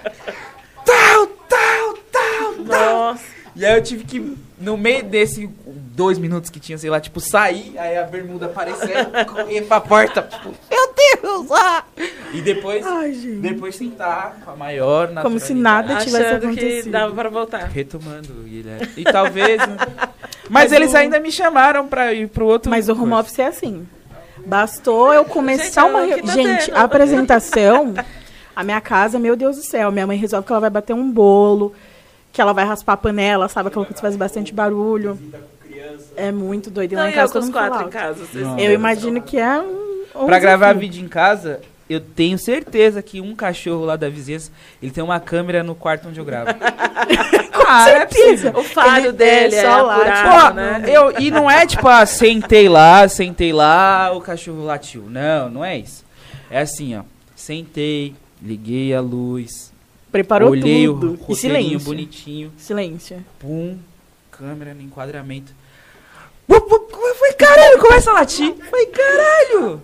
Fila Gente, da puta, total. mano. Toda vez. E ele é o líder da gangue lá da rua. que ele, ele chama e vai todo mundo. da rua inteira vai latir. Exatamente. Mas é muito Mas o, o, Marcelo falou assim, dá mais raiva ainda quando é muito burocrático e o salário é mexeruca. Gente... Não tem nada, é, nada, você nada. Só descobre que... o salário depois, né? É, parece aquela coisa do Instagram de preço no inbox. É isso. Eu já fiz alguns processos seletivos que era tipo assim, você fazia cinco fases. E aí você só descobria, tipo, benefícios, tudo lá no final. Tipo, ninguém te falava nada durante o processo. A grande maioria é assim. E aí... É, porque você não tem que vir pela grana, você tem que vir pelo Exato. propósito. E... Ah! Gente, é tá isso. que eu sou contra o LinkedIn. É isso. Acho que todo é mundo isso. conseguiu enxergar o porquê eu sou contra o LinkedIn. Não, pa para, não pode. Tem, tem Mas você, você tem que disso, trabalhar motivado. É. Você tem que vir para Nossa, vestir a camisa qual da empresa, não porque você vai ganhar bem. Acho, Porque inclusive o menino que roubou meu vídeo lá no LinkedIn, você tinha que ter dado. Outra tinha que ter dado os créditos aí. Porque o Nego Dia eu não quis o crédito dele, Olha porque eu já falei mil vezes que eu não quero o público do Nego O Dia me Guilherme seguindo. tá fazendo isso tanto quanto ele fez o Mancha da Escala. Eu não aguento mais Exatamente. se eu falar que o Nego de Mas o menino que me roubou lá no LinkedIn, ele podia ter colocado. Da onde Você tá ele tirou o vídeo? ele? O quê? O O... menino te roubou. Não, o menino roubou o vídeo, não coisa porque... O Guilherme encarou como engajamento. É. Ah, Entendeu? engajamento. Isso tudo que eu vejo. Engajamento é tudo E o pra Nego. Di como livramento. Exatamente, que você não quer os seguidores dele. A gente já Exatamente, entendeu. É Ah, sempre bom Eu também não falar quero, não. Fica É, lá, pelo tá amor de tudo bem. Deus, fica. É. E trazendo uma pergunta pra, assim, né, voltar pro, pro foco, que é a Patrícia. Você vê que papo animado, né? Meu irmão Gente, perguntou assim, acho que tema que vai ser? Eu falei, não tem tema. O Gui falou é pauta que... aberta, pauta, é pauta aberta. aberta. A gente falou da carreira, da vida, do candomblé, das crianças, de... Nossa, Vou. de RH, tudo. Eu amei que quando você gravou o vídeo, eu perdi tudo, que você falou assim, vai ser um papo bem disruptivo. Gente, disruptivo. Foi, foi disruptivo. Eu ainda falei pros meninos, eu falei, gente, a parte falou que vai ser um papo bem disruptivo. É, porque eu, eu imaginei isso. Quando ele me mandou o convite, Sim. falou, olha, papo aberto, eu falei, já sei, velho. Porque eu sou essas pessoas. Vamos sentar, Sim. vamos trocar ideia, vamos tomar uma cerveja, vamos. E aí a gente vai de casamento, de candomblé, uhum. de RH, de multinacional, empregue afro, filho, é Tudo. A, vai a vida. É, então, eu Quanto tempo de gravação? Ah, o tempo que foi. Ah, eu falei, Porque gente, se, então... se a gente ficou fal falar vai, de racismo, de... Ai, não, pelo amor de Deus. Né? A gente Nós tem tanta coisa boa pra falar. Faltas e tal. Exatamente. Né? Exatamente. Então aqui é pra dar risada. A gente tem que. que bom lembrar vocês gostaram do disruptivo. Eu amei. É que assim, as pessoas, né, avacalham com algumas palavras no mundo corporativo. E elas perdem o limite, assim, elas perdem a mão. Então, disruptivo virou tudo agora. Assim, ah, disruptivo. É, é. igual quando você fala, ah, o meu defeito é ser perfeccionista. É uma coisa que... Não fala isso. Mas eu tinha 15 anos. Não, mas você sabe por que, que a gente lembrou do disruptivo? Eu tinha 15 anos. Não ajuda, né? É isso. Eu tinha 15 anos, quando não. eu tava tentando trabalhar numa loja de roupa. Tudo bem, tudo bem. Não, a gente lembrou disso porque esse meu irmão, Cláudio, que ele deve estar assistindo a gente, que eu amo de paixão, ele falou que queria comprar uma saia masculina da Galo Solto. Aí eu e a Mafuane, nós temos né, um grupo dos nossos amigos, a galera, a diretoria que fecha, falou, não, beleza, a gente vai te dar uma de presente. Aí, no dia do aniversário dele, eu comprei uma para ele, uma para o meu marido, para o Paulo, e os dois tiraram a foto de galo solto e primeiro comentaram: Nossa, que disruptivos. aí, a gente, aí eu tava mostrando seu Instagram pro Paulo, que ele não tava te seguindo, olha que absurdo. Nossa senhora. Né, amor? Agora você tá seguindo, né? É. Aí Ufa. ele, olha, o Gui de saia galo solto, disruptivo também. inovador, aí inovador. o disruptivo ficou na cabeça quando eu gravei. É que hoje em dia também inscrição de vaga é muito assim, ai, gostaríamos de um perfil hands-on, hum. que ou seja, você vai fazer tudo e mais um pouco. Com a tradução literal Exatamente. na massa. É, uma pessoa disruptiva. Então, estão falando, estão falando muito. termos Caralho, qual que. Ah, é proativa, aquela não, coisa mas que era um termo em inglês. Não, os, os ingleses eu, eu, detesto. Era um eu tenho termo uma amiga inglês. que ela odeia quando eu falo. E a gente, eu, eu fiquei muito viciado. Muito, muito viciado. Não, quem trabalha então, em multinacional Eu é não falo, ai, me manda o convite de reunião. É, me manda o invite. invite é. E eu não consigo. Não, não você conversa com quem trabalha ai, em gente, multinacional. Desculpa, vou fazer um no Brasil. As pessoas, a cada 10 palavras, elas falam 11 em inglês. Total, total. Mas a gente está no Brasil, não precisa. Um brainstorm. Vamos fazer um briefing Mindset. aqui. É, Hoje eu briefing. fiz um briefing para uma palestra Trabalhar que vai rolar. soft skills. Você trabalha soft skills. Trabalho soft de desenvolvimento. Skills. Quer dizer, agora eu sou de performance skills. mesmo. Aí, tá vendo? Tá vendo? Gente, performance, development, essas coisas. Ah. É muito. E qual o seu nível de inglês? Você só não fala inglês e dança isso. Exatamente. É bilíngue, ela fala o português e o corporativo. É. É Acabou. Que é uma linguagem própria. Desculpa, vamos... você ia perguntar, né? A gente te cortou. Ah, não. É normal. É, o é normal aqui. O silenciamento da Sabina toda semana nesse podcast, gente. Tô acostumada, dois homens. Me silencio o tempo todo. Tô brincando, tá, gente? Não Vai, leva a sério, não. O silenciamento, então, aqui é o silenciamento do homem preto. Exatamente. Cancelamento do homem preto. Paty, como foi... Essa é... para um podcast todinho, né? Exatamente. Né? Vamos voltar pra pergunta. Foca na pergunta. Como que foi o... Como que você chegou no encontro? O que, que aconteceu? Que em pouquíssimo tempo você não queria nada de televisão e de repente estava lá. Então, minha mãe sempre falou que ia ter um contrato com a televisão, que era para divulgar o trabalho na televisão. Eu falei, ah, que legal. Onde? Eu não gosto de televisão, não gosto de exposição, não gosto de mídia, não gosto de fama. Aí eu vi que eu, eu, eu, sempre gostei da Fátima Bernardes, né? De verdade, uhum. assim. Eu não sou uma pessoa que rasga seda. Eu tive um problema com ela só por causa da TV Globinho que ela tinha. Imagino, todo mundo fala isso. De resto. É, eu não sou uma pessoa que rasga seda, que elogia por elogiar, para fazer médias. Sim. Se eu não falei, é porque eu não gosto. Se eu falo, é porque eu realmente gosto. E dela eu sempre gostei. E eu vi que tinha umas pessoas indo no programa dela levando pautas raciais, né? E pedi para as amigas que tinham ido me indicar, ninguém indicou, que aí já vi que não eram amigas mesmo. Então eu mesma falei, quer saber, eu vou escrever um e-mail. Vá lá e inscreva-se no G-Show. Foi o que eu fiz. Fui lá no G-Show, contei isso. Fátima, queria te contar sobre negro no mercado de trabalho, sobre a minha história, sobre empreguiar, não sei o que lá. E passou dois dias, a produção me ligou. Eu falei, mentira, eles leem o e-mail do G-Show, eles leem. Ela ligou e falou, ai, a gente gostou muito, você pode vir? Quinta-feira, tipo, terça. Posso, dou um jeito. Com certeza. Vamos lá. Pra tá na Globo? Que isso, vamos. Ai, vai ser um programa só sobre a temática racial. A gente vai ter Lázaro Ramos, Tia Má, Piscirico, Fed Family. Gente! E você contando essa história. Ah, e eu, tá bom, obrigada. e, gente, foi muito louco, foi muito louco. Porque eu fui... Quando eu cheguei no corredor, tem as salinhas do camarim, eu sentei, trêmula, nervosa. Eu vi o Lázaro Ramos passar e fiz assim. Aí ele voltou, Patrícia, eu... Com quem que você tá falando? Com você mesma, né? Você da Empreguebro, você conhece Empreguebro. Nossa, eu choraria tremendo. Nossa, tremi na hora. Ele, levanta daí, mulher, me dá um abraço. Ai, Lázaro Muito obrigada. Ele, mano... Mano não, mano é meu, né? Que eu sou é. paulistana. Você criou um negócio que eu queria ter criado. Eu queria ter tido essa ideia. Eu adoro empreguiabra. Obrigada, Lá. Eu já tava assim, ó, tremendo com ele. Ele, ó, vamos lá, vamos arrasar, então. Vamos.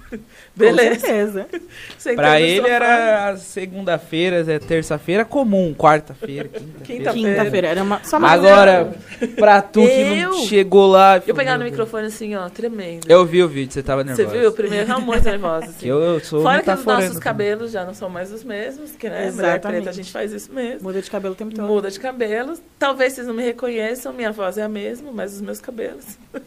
É isso, Quanto diferença.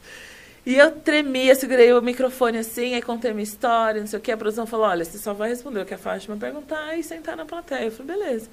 E eu ali, mas falei a história. Sim. Aí quando terminou a Fátima, ai, senta ali no sofá pra gente conversar mais um pouco. Oi? A produção falou que era pra sentar, não, não. não tava no script. Mas sentar ali com o Lázaro e te amar. Eu, ai, meu Deus do céu. E a Maíra, gente, eu amo a Maíra de paixão. Tem gente que tem lá suas coisas com a Tia Má, eu também tenho minhas coisas com ela, mas eu amo ela de paixão. Ela falou, mulher, senta aí, mulher. Eu, eita, meu Deus. Com a Tia Má e o Lázaro aqui. Eu falei, o que, que eu tô fazendo aqui, né? Meu Deus. Saí lá do sofá da Elipa pro sofá da Fátima Bernardes. E foi muito louco, porque aí ele, a pauta era literatura infantil, os livros do Lázaro, que eu já tinha lido para os meus filhos, porque a gente tem que fortalecer o Black Money, e toda vez que a gente vê uma iniciativa de uma pessoa preta, a gente vai lá e compra mesmo, estimula, Exatamente. divulga, compartilha. E aí brinquei com a Fátima, falei do livro. E é bom quando você está nervoso. Eu, eu tenho essa estratégia. Quando eu estou nervosa, começo a brincar, fazer piada, descontrair. As pessoas não esperam isso porque me vem muito no mundo corporativo, né? É. não, Patrícia deve ser muito séria, não sei o quê. E aí, como eu fui brincando, aí terminou o programa, o diretor falou, nossa, a Fátima gostou de você, ah, jura? Ah, você pode voltar depois? Volto. Aí voltei um dia, dois, três. Na quarta vez que eu voltei, ele falou, olha, a partir de hoje, você vai ter um contrato assinado com a Globo. Gente do céu. A partir de hoje, você é especialista do programa Encontro com a Fátima Bernardes. E aí a construção da pauta é em parceria com a produção. A produção escolhe os personagens, as perguntas que vão ser feitas, é tudo junto com os especialistas. E eu cresci muito nesses três anos que eu estou lá, né?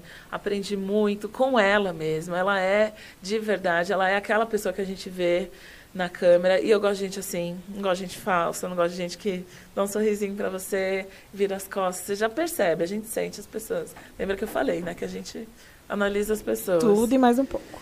E ela é muito verdadeira, ela é muito entregue. O fã-clube dela é alucinado, apaixonado. A galera manda mensagem pra gente, vem atrás. Fã-clube é um bagulho doido. Meu Deus, é. Gui, é, é um pouco assustador. Eu queria, eu queria, eu queria ter um tempo, alguma vez, pra estudar fã-clube. Os fã-clubes. Eles são é, loucos. Mano, porque o cara que é fã, né? o cara que é fã, ele não é fã só de uma pessoa. Ou ele pode ser, mas a maioria não é. E ela é fã de muita gente. E é um trabalho, e é um, uma loucura, e vê tudo que você faz, faz. e consome. Sabe mais de você até do que você mesmo. Né, consome né, os seus bagulho pra caralho e Fã é Não, muito. O fã-clube dela é enlouquecido por ela.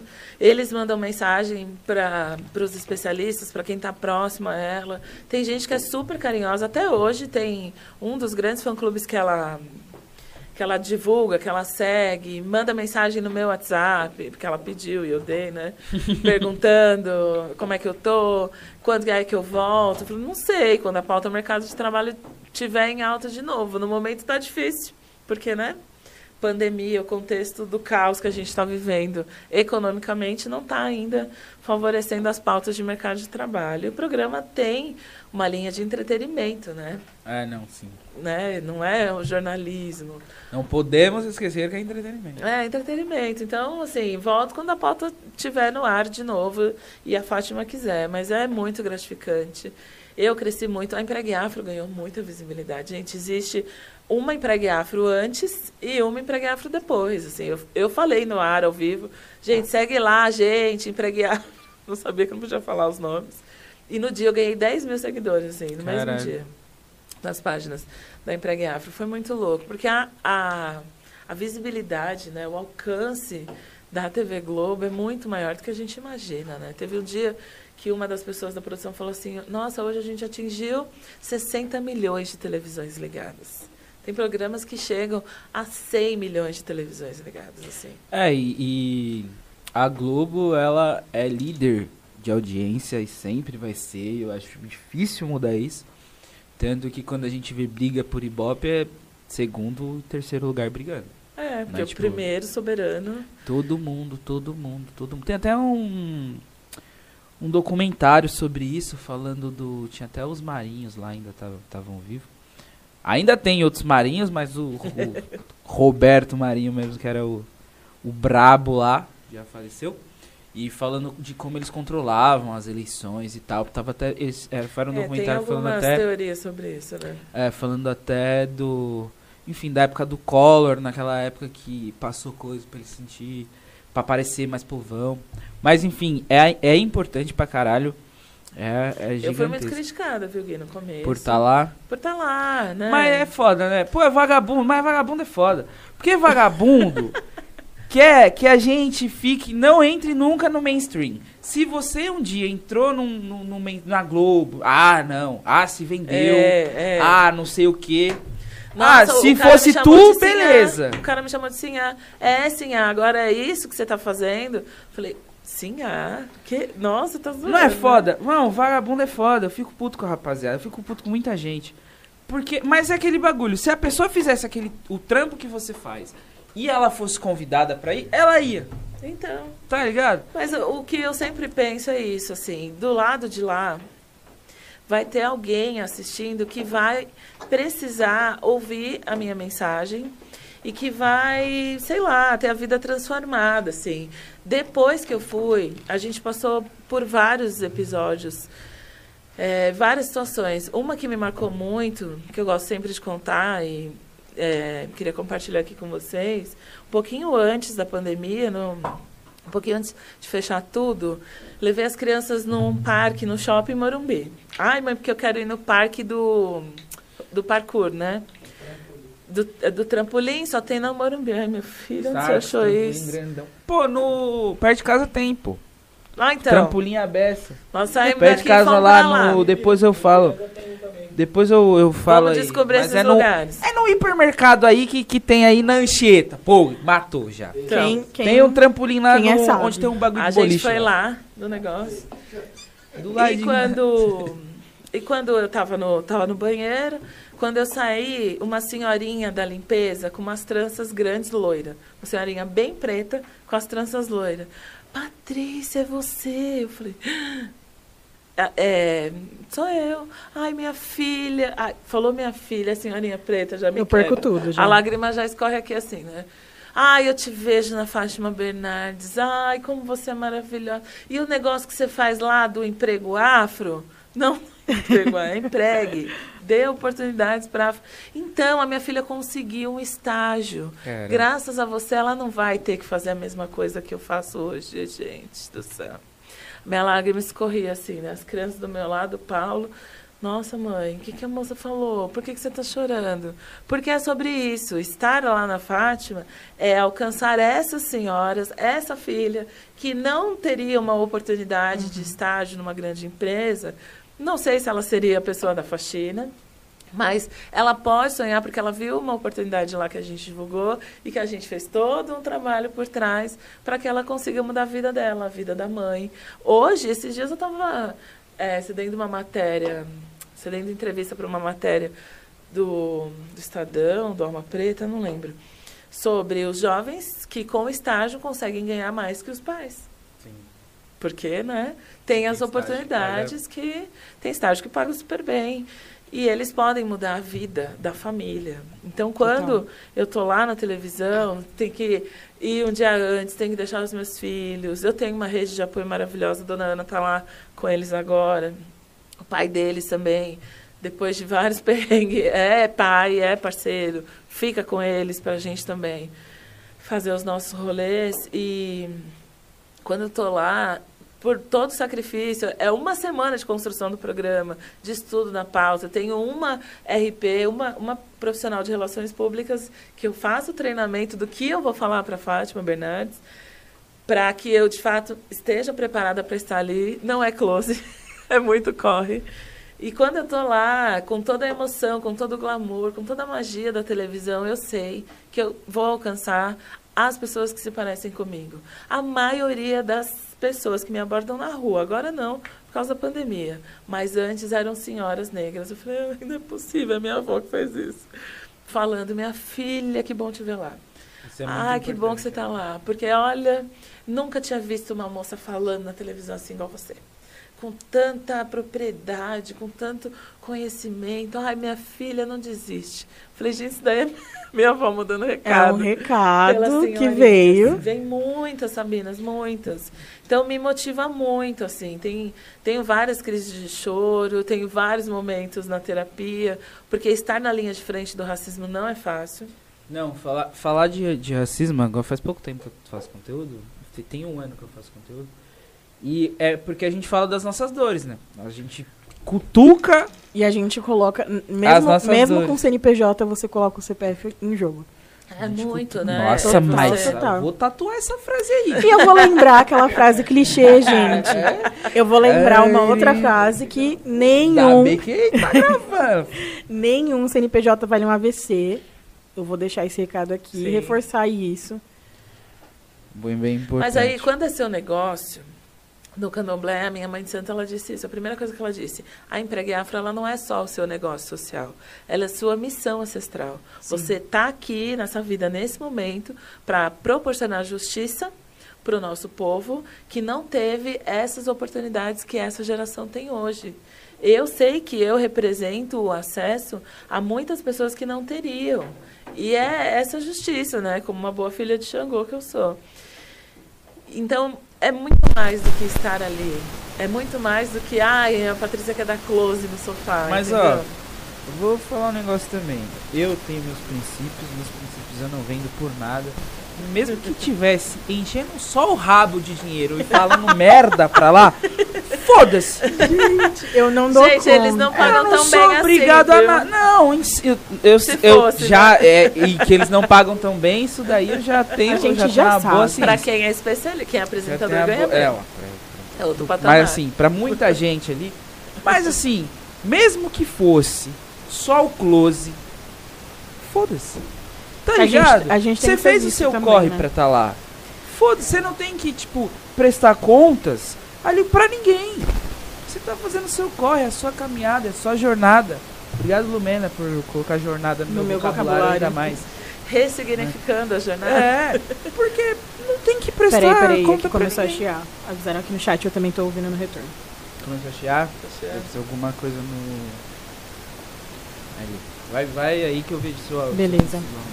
É, uma coisa que eu queria falar, assim, e até um depoimento pessoal, porque como eu falei, a gente acaba tem, né, que colocar. Eu já fiz processo seletivo pela Empregue Afro. Olha. E é outra coisa, assim, tipo, a gente fala muito sobre humanização dos processos de RH, né? Sobre como fazer com que as pessoas se sintam Ai, bem. Que susto, gente. Eu tava preparada para o feedback. Imagina, gente, imagina, de verdade. E, inclusive, uma coisa que aconteceu faz comigo tempo. foi 2018. Ah, faz tempo. É. Ontem para mim. É, que 2018 não, foi 2019 que te atenderam, acho que eles não estão mais na emprego hoje. Mas foi você que fez esse processo seletivo? Foi a gente, eu não lembro. Foi de um escritório de advocacia. Eu que te entrevistei? Não, era eu fiz dinâmica de grupo. E depois Nossa, passei para a fase seguinte, aí o que aconteceu? Fiquei doente. Nesse nesse ínterim de tempo eu fiquei doente e descobri que eu tinha passado. Eu fiquei, ah. gente, como assim? E aí eu, eu não fui porque eu fiquei doente, mas eu lembro que eu falava assim, não, eu nunca vi isso, eu nunca vivenciei essa sensação. A gente mandou mensagem. Foi, né? todo mundo me procurou horrores. Ai, sim, lembrei. Que legal, era você. E aí, sim, exatamente, era eu. Então, eu achei que, eu achei que era aqui. Parou. Não, voltou? Tá bem baixinho pra mim. Aqui no retorno. Eu acho. Eu acho que talvez seja do seu mic, né? Não, isso... Ah, parou, agora parou. Parou. Gente, respondam. Respondam tá, tá dando, no chat, tá, por favor. Eu acho que parou, mas. Está ouvindo um chiado aqui dentro? Não, é, na verdade, eu estava assim um tempo olhando para Adão para ver se ele me olhava. Ele olhou para outro lado, levantou. Mas é isso. Então, é, o que eu estava dizendo é que participar de um processo seletivo pela Empregue Afro é completamente diferenciado, porque a gente fala muito, como eu disse, né, sobre essa questão de humanização, de processo de RH, de... Gente, é muito chato você receber um e-mail que foi feito automaticamente, sem nenhum critério. E, no meu caso, como aconteceu isso, eu falei, eu fiquei doente, foram atrás de mim realmente, que queriam realmente que eu fosse. E, para mim, foi muito importante ver esse cuidado. E olhando do outro lado, né, como eu falei, eu não faço recrutamento de seleção, mas eu sempre falo para os meus amigos, eu fico, gente, pelo amor de Deus, né? Vamos tentar trazer um pouco mais de humanização para isso, principalmente para a gente que é preto e sabe que tem uma questão de autoestima muito ligada a isso, principalmente no, no ramo do direito. É, isso foi incrível. E eu tenho pessoas que entraram dentro desse processo, é, que era afroafirmativo, que estão lá ainda, e que são do coletivo da faculdade que eu faço parte, eles sempre falam se não fosse empregar afro, eu não estaria hoje é. lá de isso é, um é, dos estagiando. maiores pagamentos que a gente tem, assim. Total. Várias pessoas falam isso. Se não fosse a empregar afro, eu não estaria aqui. Se não fosse o cuidado que vocês têm durante o processo, também não, não iria passar. A gente dá o feedback para as pessoas, né? Nas entrevistas individuais, principalmente. Avisando, olha, fala isso, vai por aqui, tenta não fazer Total. isso. E é muito do meu treinamento mesmo com eles, assim, fala, dá feedback, faz. Não parou chá? Tá pra mim parou. Tá suave. É, eu falo isso pro meu time, né? Eu tenho quatro pessoas no time de recrutamento hoje. Tem uma no desenvolvimento, duas na comunicação e tem consultores para temas específicos que a gente precisa. E o recrutamento é maior porque é o nosso carro-chefe. E uhum. é o uhum. que a gente quer mesmo. Exatamente. Selecionar pessoas pretas para ocupar cada vez mais espaços brancos. E se não for com esses toques, com um pouco desses códigos né, que só tem no mundo corporativo, a gente realmente não consegue passar e o mais difícil é permanecer. Exatamente. É por isso que eu trabalho com desenvolvimento. Por isso que é, eu, eu falo que o, o processo de performance, né, de olhar a avaliação de desempenho, ele é muito delicado porque ele é muito meritocrático na maioria das empresas. E isso é o que me mata ainda, que todos os dias tem que respirar fundo e falar, tudo bem, gente, vamos continuar. É, a gente precisa olhar para isso com um certo cuidado. Mas é, é muito isso, porque não, não basta só a gente entrar. É igual quando a gente falava sobre a lei de cotas, a institucionalização disso. Sim, a gente não precisa né? só ter pessoas pretas lá por ter. A gente precisa fazer com que elas consigam continuar lá. Porque além de não ter esse olhar de desenvolvimento para as pessoas pretas, ainda tem todo o dano psicológico que a gente sai.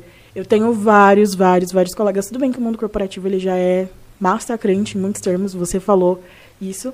Mas eu tenho muitos colegas, e há um tempo atrás até saiu uma thread que foi tipo no Twitter, no Facebook, estavam falando sobre isso, de como a gente normalizou trocar nossa saúde mental por ocupar o espaço. Então a é gente porque passa era, por tudo era isso. sinônimo de sucesso no mundo corporativo. Exatamente. Não ter saúde emocional. Não, não ter vida pessoal não ter vida e pessoal. tal. Né? Então, se você quer ser um bom profissional, esquece a sua vida pessoal. Isso é era uma máxima que adoeceu muita gente. E, gente, isso é cringe, tá? Isso é, é muito baby não, boomer. mas adoeceu muita gente. Hoje em dia não existe mais isso. O seu sucesso profissional está intimamente ligado à pessoa que você é e o quanto Total. você se sente bem com isso. Eu acredito nisso. E acredito que a gente precisa se cuidar. Eu ouvi esses dias, nossa, você está de férias? CEO não tira férias. Sim. Aí a gente isso que eu estava lá no Hotel Fazenda, no meio do mato, fazendo a reunião com esse cliente que não queria de jeito nenhum. Ai, gente, pelo amor desmarcar. de Deus. Né? Só, só um... Quem sabe faz ao vivo. Eu vou. Falaram que é o meu, mas eu acho que não. Agora parou. É, então, né? Porque ele desligou. Com certeza não tinha mesmo. É.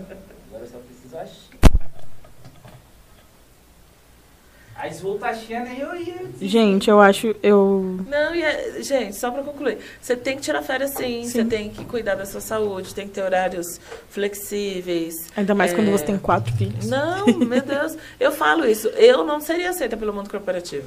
Com quatro filhos, eu já não ia na entrevista ser a pessoa mais agradável, né? Ai, como que você faz com seus quatro filhos? Ai, que, que, sempre cuida? tem que ter essa pergunta, né, sobre é, maternidade. É péssima. Então já não seria a pessoa mais simpática na hora da entrevista. Agora tá suave, que eu tô ouvindo aqui, hein? tô ouvindo aqui. Meu então, amigo disse tá tão baixo que nem chama atenção. Então... É, tá, tá meio ruim ainda. Tá assim. Mas tá melhor que antes. É isso. Então, realmente, não é só sobre humanização, mas sobre entender as pessoas não só como recursos humanos, que né, é, a gente fala RH por ainda manter é. a linguagem, mas como pessoas mesmo, com todas as características, dificuldades, potencialidades que temos. Ainda falta muito para o mercado de trabalho, para o mundo corporativo evoluir. Para mim é uma evolução. Sim, é uma evolução. E entender as pessoas como pessoas. Mas é a gente passou por um período aí do capital intelectual, uhum. porque as pessoas representam o capital intelectual. Passamos por uma fase da diversidade muito forte, agora a diversidade aliada à sustentabilidade, ao negócio. Mas as pessoas estão entendendo, e a pandemia trouxe isso também, né? Uhum.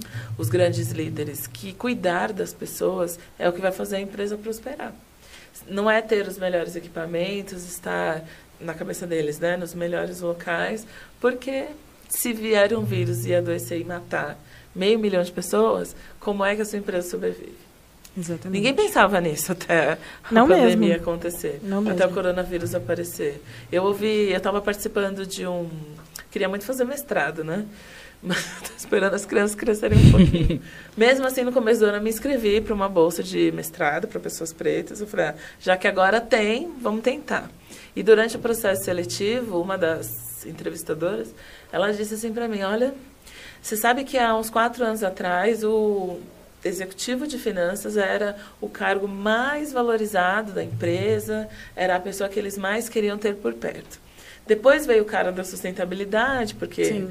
precisamos cuidar da sustentabilidade, veio a pessoa da diversidade, e agora é a pessoa do RH, a pessoa que entende de gestão de pessoas, que entende a jornada do colaborador.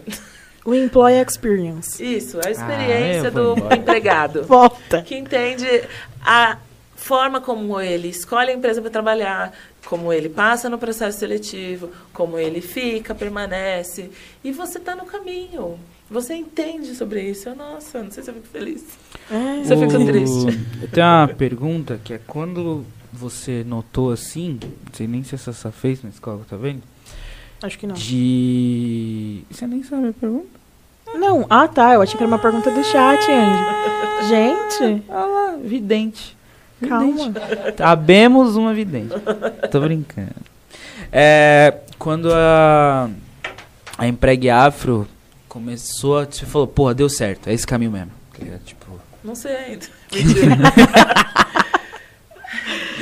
quando escorre ainda. Então, quando, quando eu me divorciei, que final de 2016 a situação não estava legal, E eu pensei, nossa, eu vou criar quatro crianças sozinha. Eu pus meu currículo no LinkedIn. E fui aprovada para uma vaga de coordenadora numa grande indústria de cosméticos aí, que também não vou falar o nome, porque, né? Exatamente. Paga publi aí a gente fala, né? É. Aqui a gente só pode falar da escala. Como não era escala, não passei na escala. E, e aí tive todo esse processo, voltei, em 2017 a coisa começou a deslanchar. Depois do programa da Fátima, depois de todos os ebós que eu fiz. eu comecei a contratar as pessoas, eu falei, nossa, realmente parece que esse é o caminho.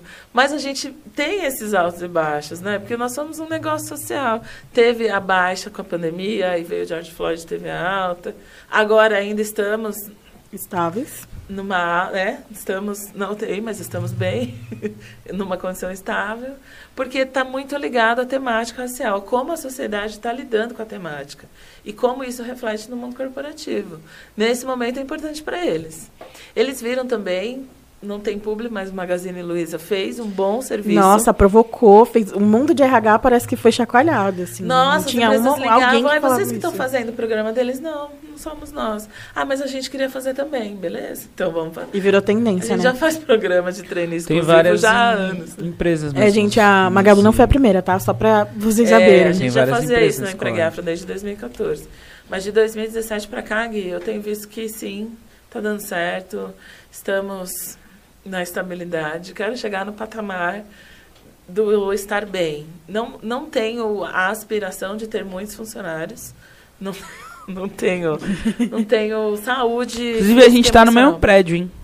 A Empregue Afro o meu escritório. No Jabaquara? É, menina. Nossa, gente, Olha, não sabia disso. A gente é vizinho comercial também. É vizinho comercial. Vão, quando a pandemia acabar, vamos almoçar juntos. Aí vamos lá, é super bonito o prédio. Eu, gosto eu vou almoçar um dia com vocês. Hein? Quando você descobriu isso hoje?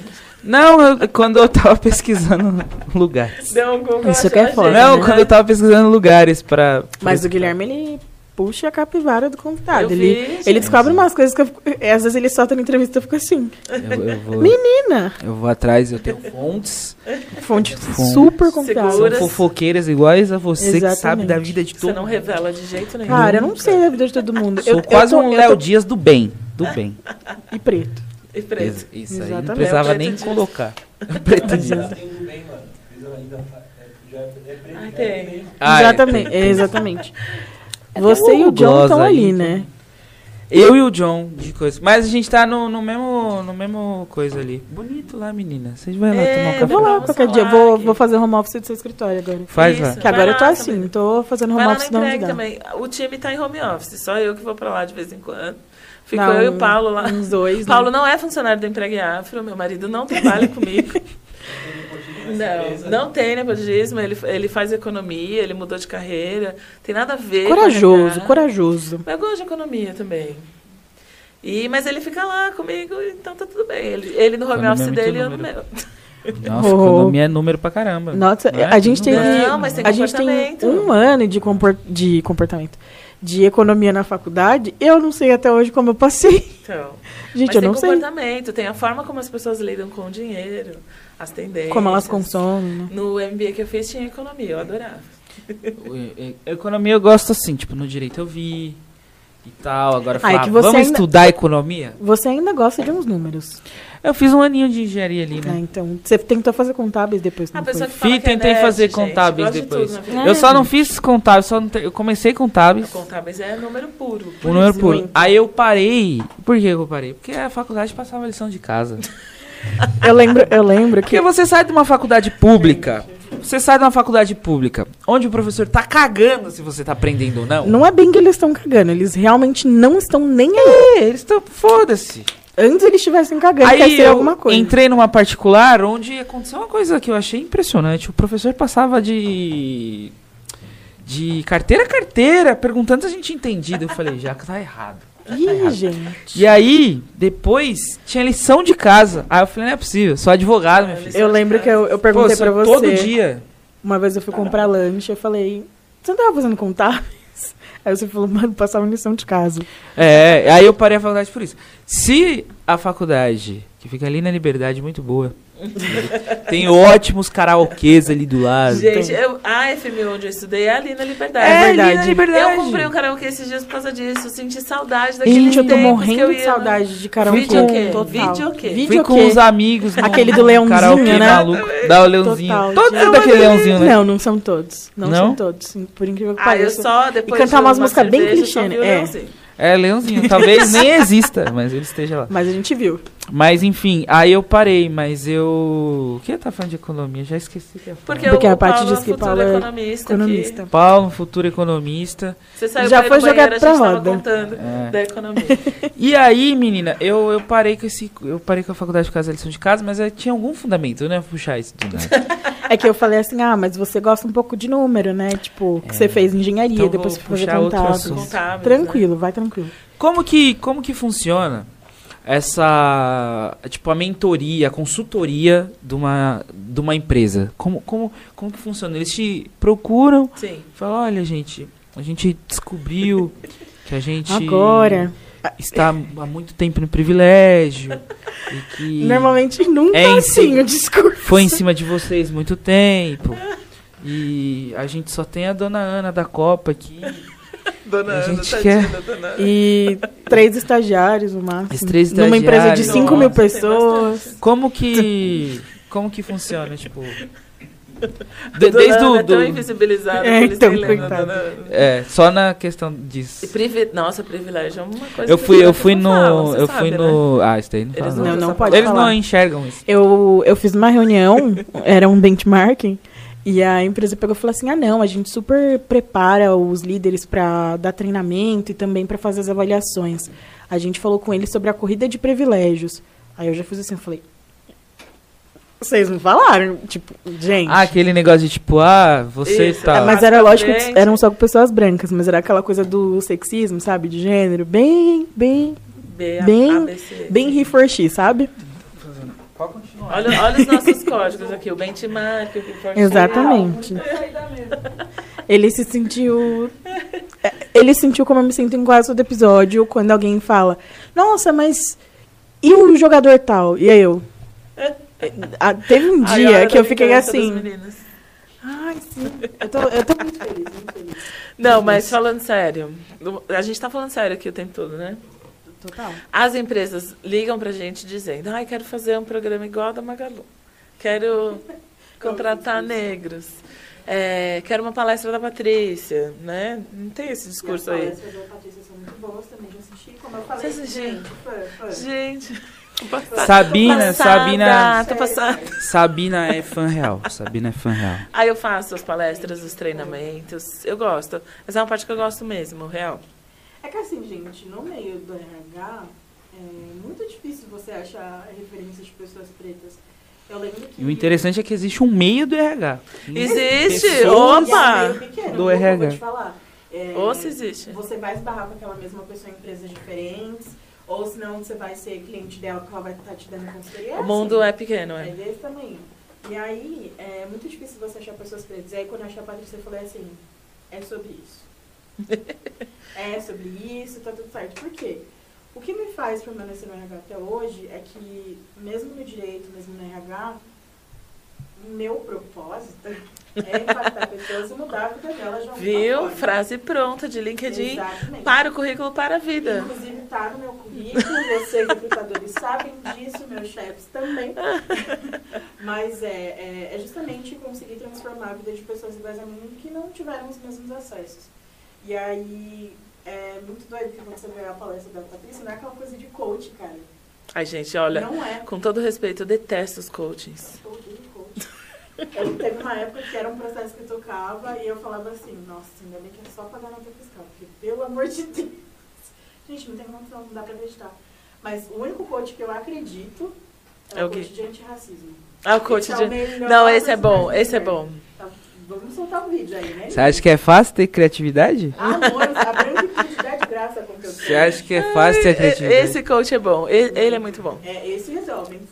Não é muito Ele fácil é ter muito bom. Vamos fazer o criatividade. episódio empresas. Vamos. Ah, eu tenho.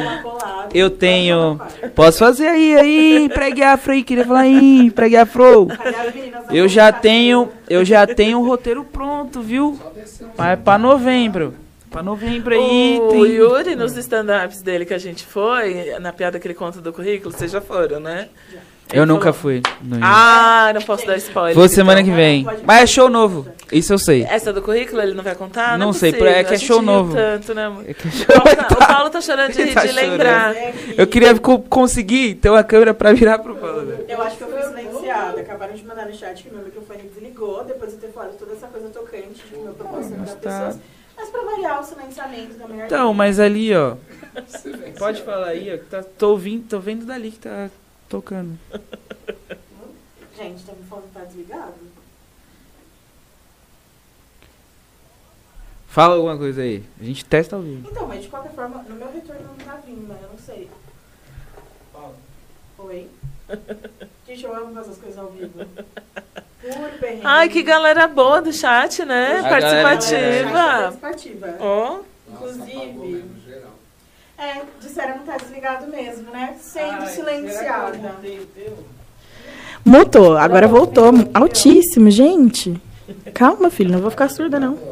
Agora, agora foi. Agora vai. Então, não vou ser silenciada de novo. Será que é o fio?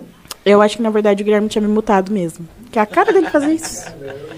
Gente, eu não dou conta, né? Que esses meninos, eles falam horrores. Tem episódio que eu mal falo. Eu tô reproduzindo o áudio do YouTube aqui, eu tava te ouvindo pelo fone. Eu acho que você tava me ouvindo aqui, achei que você tava me ouvindo pelo fone, príncipe. Mas assim, o importante é que resolveu. Inclusive, um beijo para os meus amigos que estão sendo tão participativos e estão me contando aqui no WhatsApp. Muito legal essa galera e, aí. Inclusive, eu vou dar um salve especial para minha prima, Sara, porque ela é muito minha referência e ela acompanha muito o podcast. Beijo, prima. E a, a gente sempre conversa sobre trabalho, né? Incrível.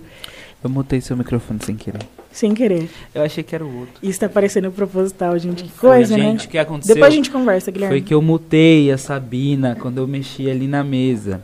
Você vai ter que fazer um vídeo de roupa branca. Pedindo perdão. Sem maquiagem pedindo desculpa. Sem maquiagem não perdão, consigo. Né? Sem maquiagem Exatamente. Vai, vai ter que fazer isso. É... Eu ia responder a pergunta, né? Responda, Paty. Então, a empresa procura a gente dizendo ou que quer contratar profissionais negros Sim. ou que quer uma das minhas palestras do treinamento. E aí a gente explica o que a gente faz. Uhum. Fala, não é só contratar uma pessoa, tem que fazer o treinamento, tem que fazer a preparação. Não é só levar a palestra, depois tem que contratar e acompanhar. A gente, nós somos a única consultoria que tem um programa de mentoria e desenvolvimento de profissionais negros, pós-contratação. E a gente tenta vender o pacote completo, né? Nem todas compram, cada empresa tem autonomia para comprar o que ela acha que cabe no orçamento dela, que vale a pena investir. Na maioria das vezes cabe mais, mas eles não compram porque eles são mão de vaca mesmo. Exato. Gente. Tem muito dinheiro nessas multinacionais. Tem verba só para treinamento, desenvolvimento, recrutamento. É, treinamento de Power BI, muito provavelmente, mas treinamento. que é Power BI? Amor, Power BI é uma ferramenta. É tipo um Excel, mas bem melhorado. Ai, mano. Depois a gente conversa. conversa é, muita linguagem, você tá vendo, né? Gente, Power BI não é nem tão assim. Ah, que claro que é. Ah, não é, não, gente. Power BI. Aquelas, né? Todos os meus amigos. Mentira. A, a, pessoa que vive numa bolha mesmo, né? Mas é isso, continua, Paty. E aí, eles, eles investem nisso, né? Tem empresas que a gente fica um ano, mais ou menos. Aí eu faço uns três, quatro treinamentos no ano, palestras. Eu falo sobre racismo estrutural, é, privilégio da branquitude, como ser antirracista. Tem um termo que está na modinha agora, eu fui meio contra no começo, mas a gente faz o famoso letramento racial. Ai, gente, ah, acaba comigo. Eu fui meio contra no começo, mas tem algumas abordagens que são legais. Dá e que fazer. funcionam mesmo. É. Né? A gente fala sobre vieses inconscientes, né? Os famosos vieses inconscientes. E, enfim, dependendo do que as pessoas trazem de dificuldade, a gente faz treinamentos ou só para liderança, ou só para diretoria, ou para a empresa inteira. Eu falo que tem que falar para a empresa inteira, né? E eles aprendem? Então, você aprende. Olha, eu vou falar. Que... Ah, porque para pessoa, pra pessoa pegar também não é só ir falar lá, não. Tem que ter vontade também de aprender, né? Não, exatamente. Mas o que, que acontece? Eu vou dar um exemplo Tem uma thread no TikTok que é expõe os segredos obscuros da empresa, que, já que você não trabalha mais lá. Ai, adoro. específico. Gente, quero usar isso. Exponha os dados. Eu vou, eu vou achar, vou te mandar no Instagram. O que, que acontece? a empresa que eu trabalhava, Quero. É, a gente recebeu uma consultoria para falar sobre a questão LGBT tudo mais, quer dizer, LGBTQIA+. E, e aí, gente... Exatamente. Tem o P agora? Tem o P. A gente vai... Em algum momento a gente vai falar sobre isso também. Aí o que aconteceu? Veio a consultoria, tudo, e tinha alguns treinamentos que eram... Alguns grupos que era mandatório fazer. Principalmente na liderança, né?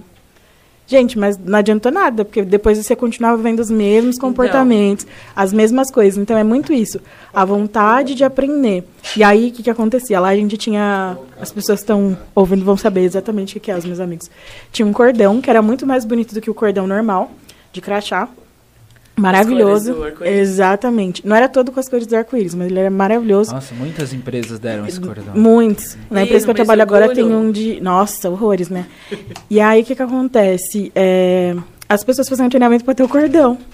E aí eu lembro que tem uma amiga minha que ela falava assim, gente, isso aqui não é um cordão não, tá? Isso significa que quando você vê seu amigo fazendo piadinha, é para você intervir, porque é, a gente chamava de aliado, né? Ser aliado não é você desfilar bonitinho, ai não, sou aliado da pauta LGBT ai, nossa, estou evoluindo como pessoa e não fazer nada na prática, né? Exato. Porque você vai ver quando uma pessoa realmente, eu sempre falo isso, eu vejo que os meus amigos que são brancos são meus amigos mesmo quando São amigos mesmo.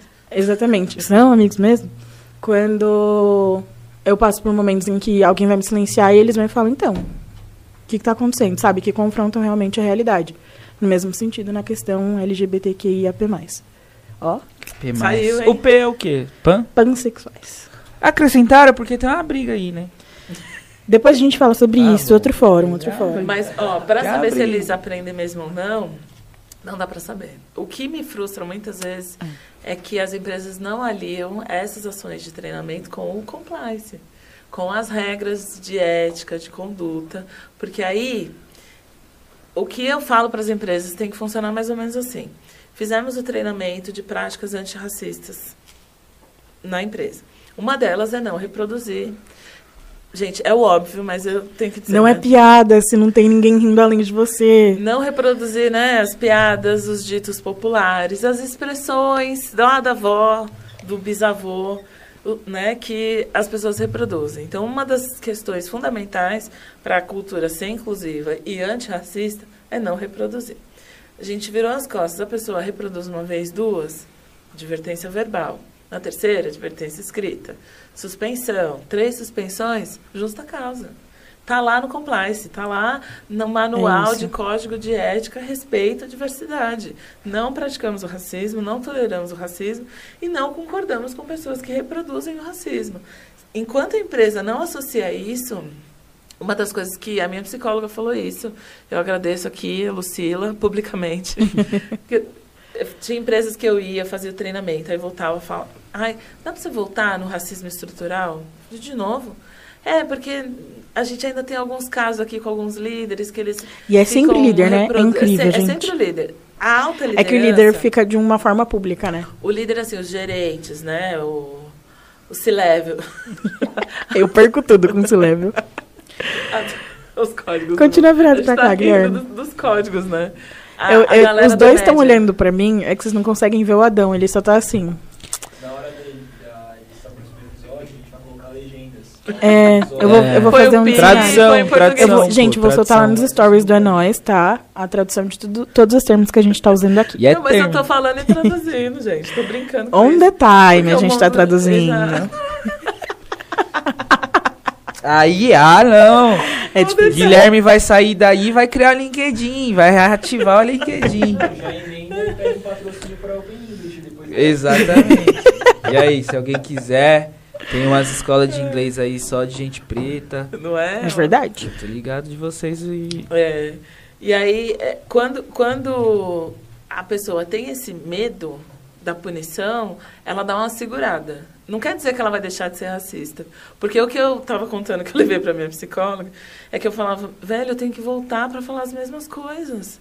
Eles não mudam. E as perguntas no final da palestra, gente, eu vou um dia lançar um livro chamado As Perguntas que os Brancos Fazem.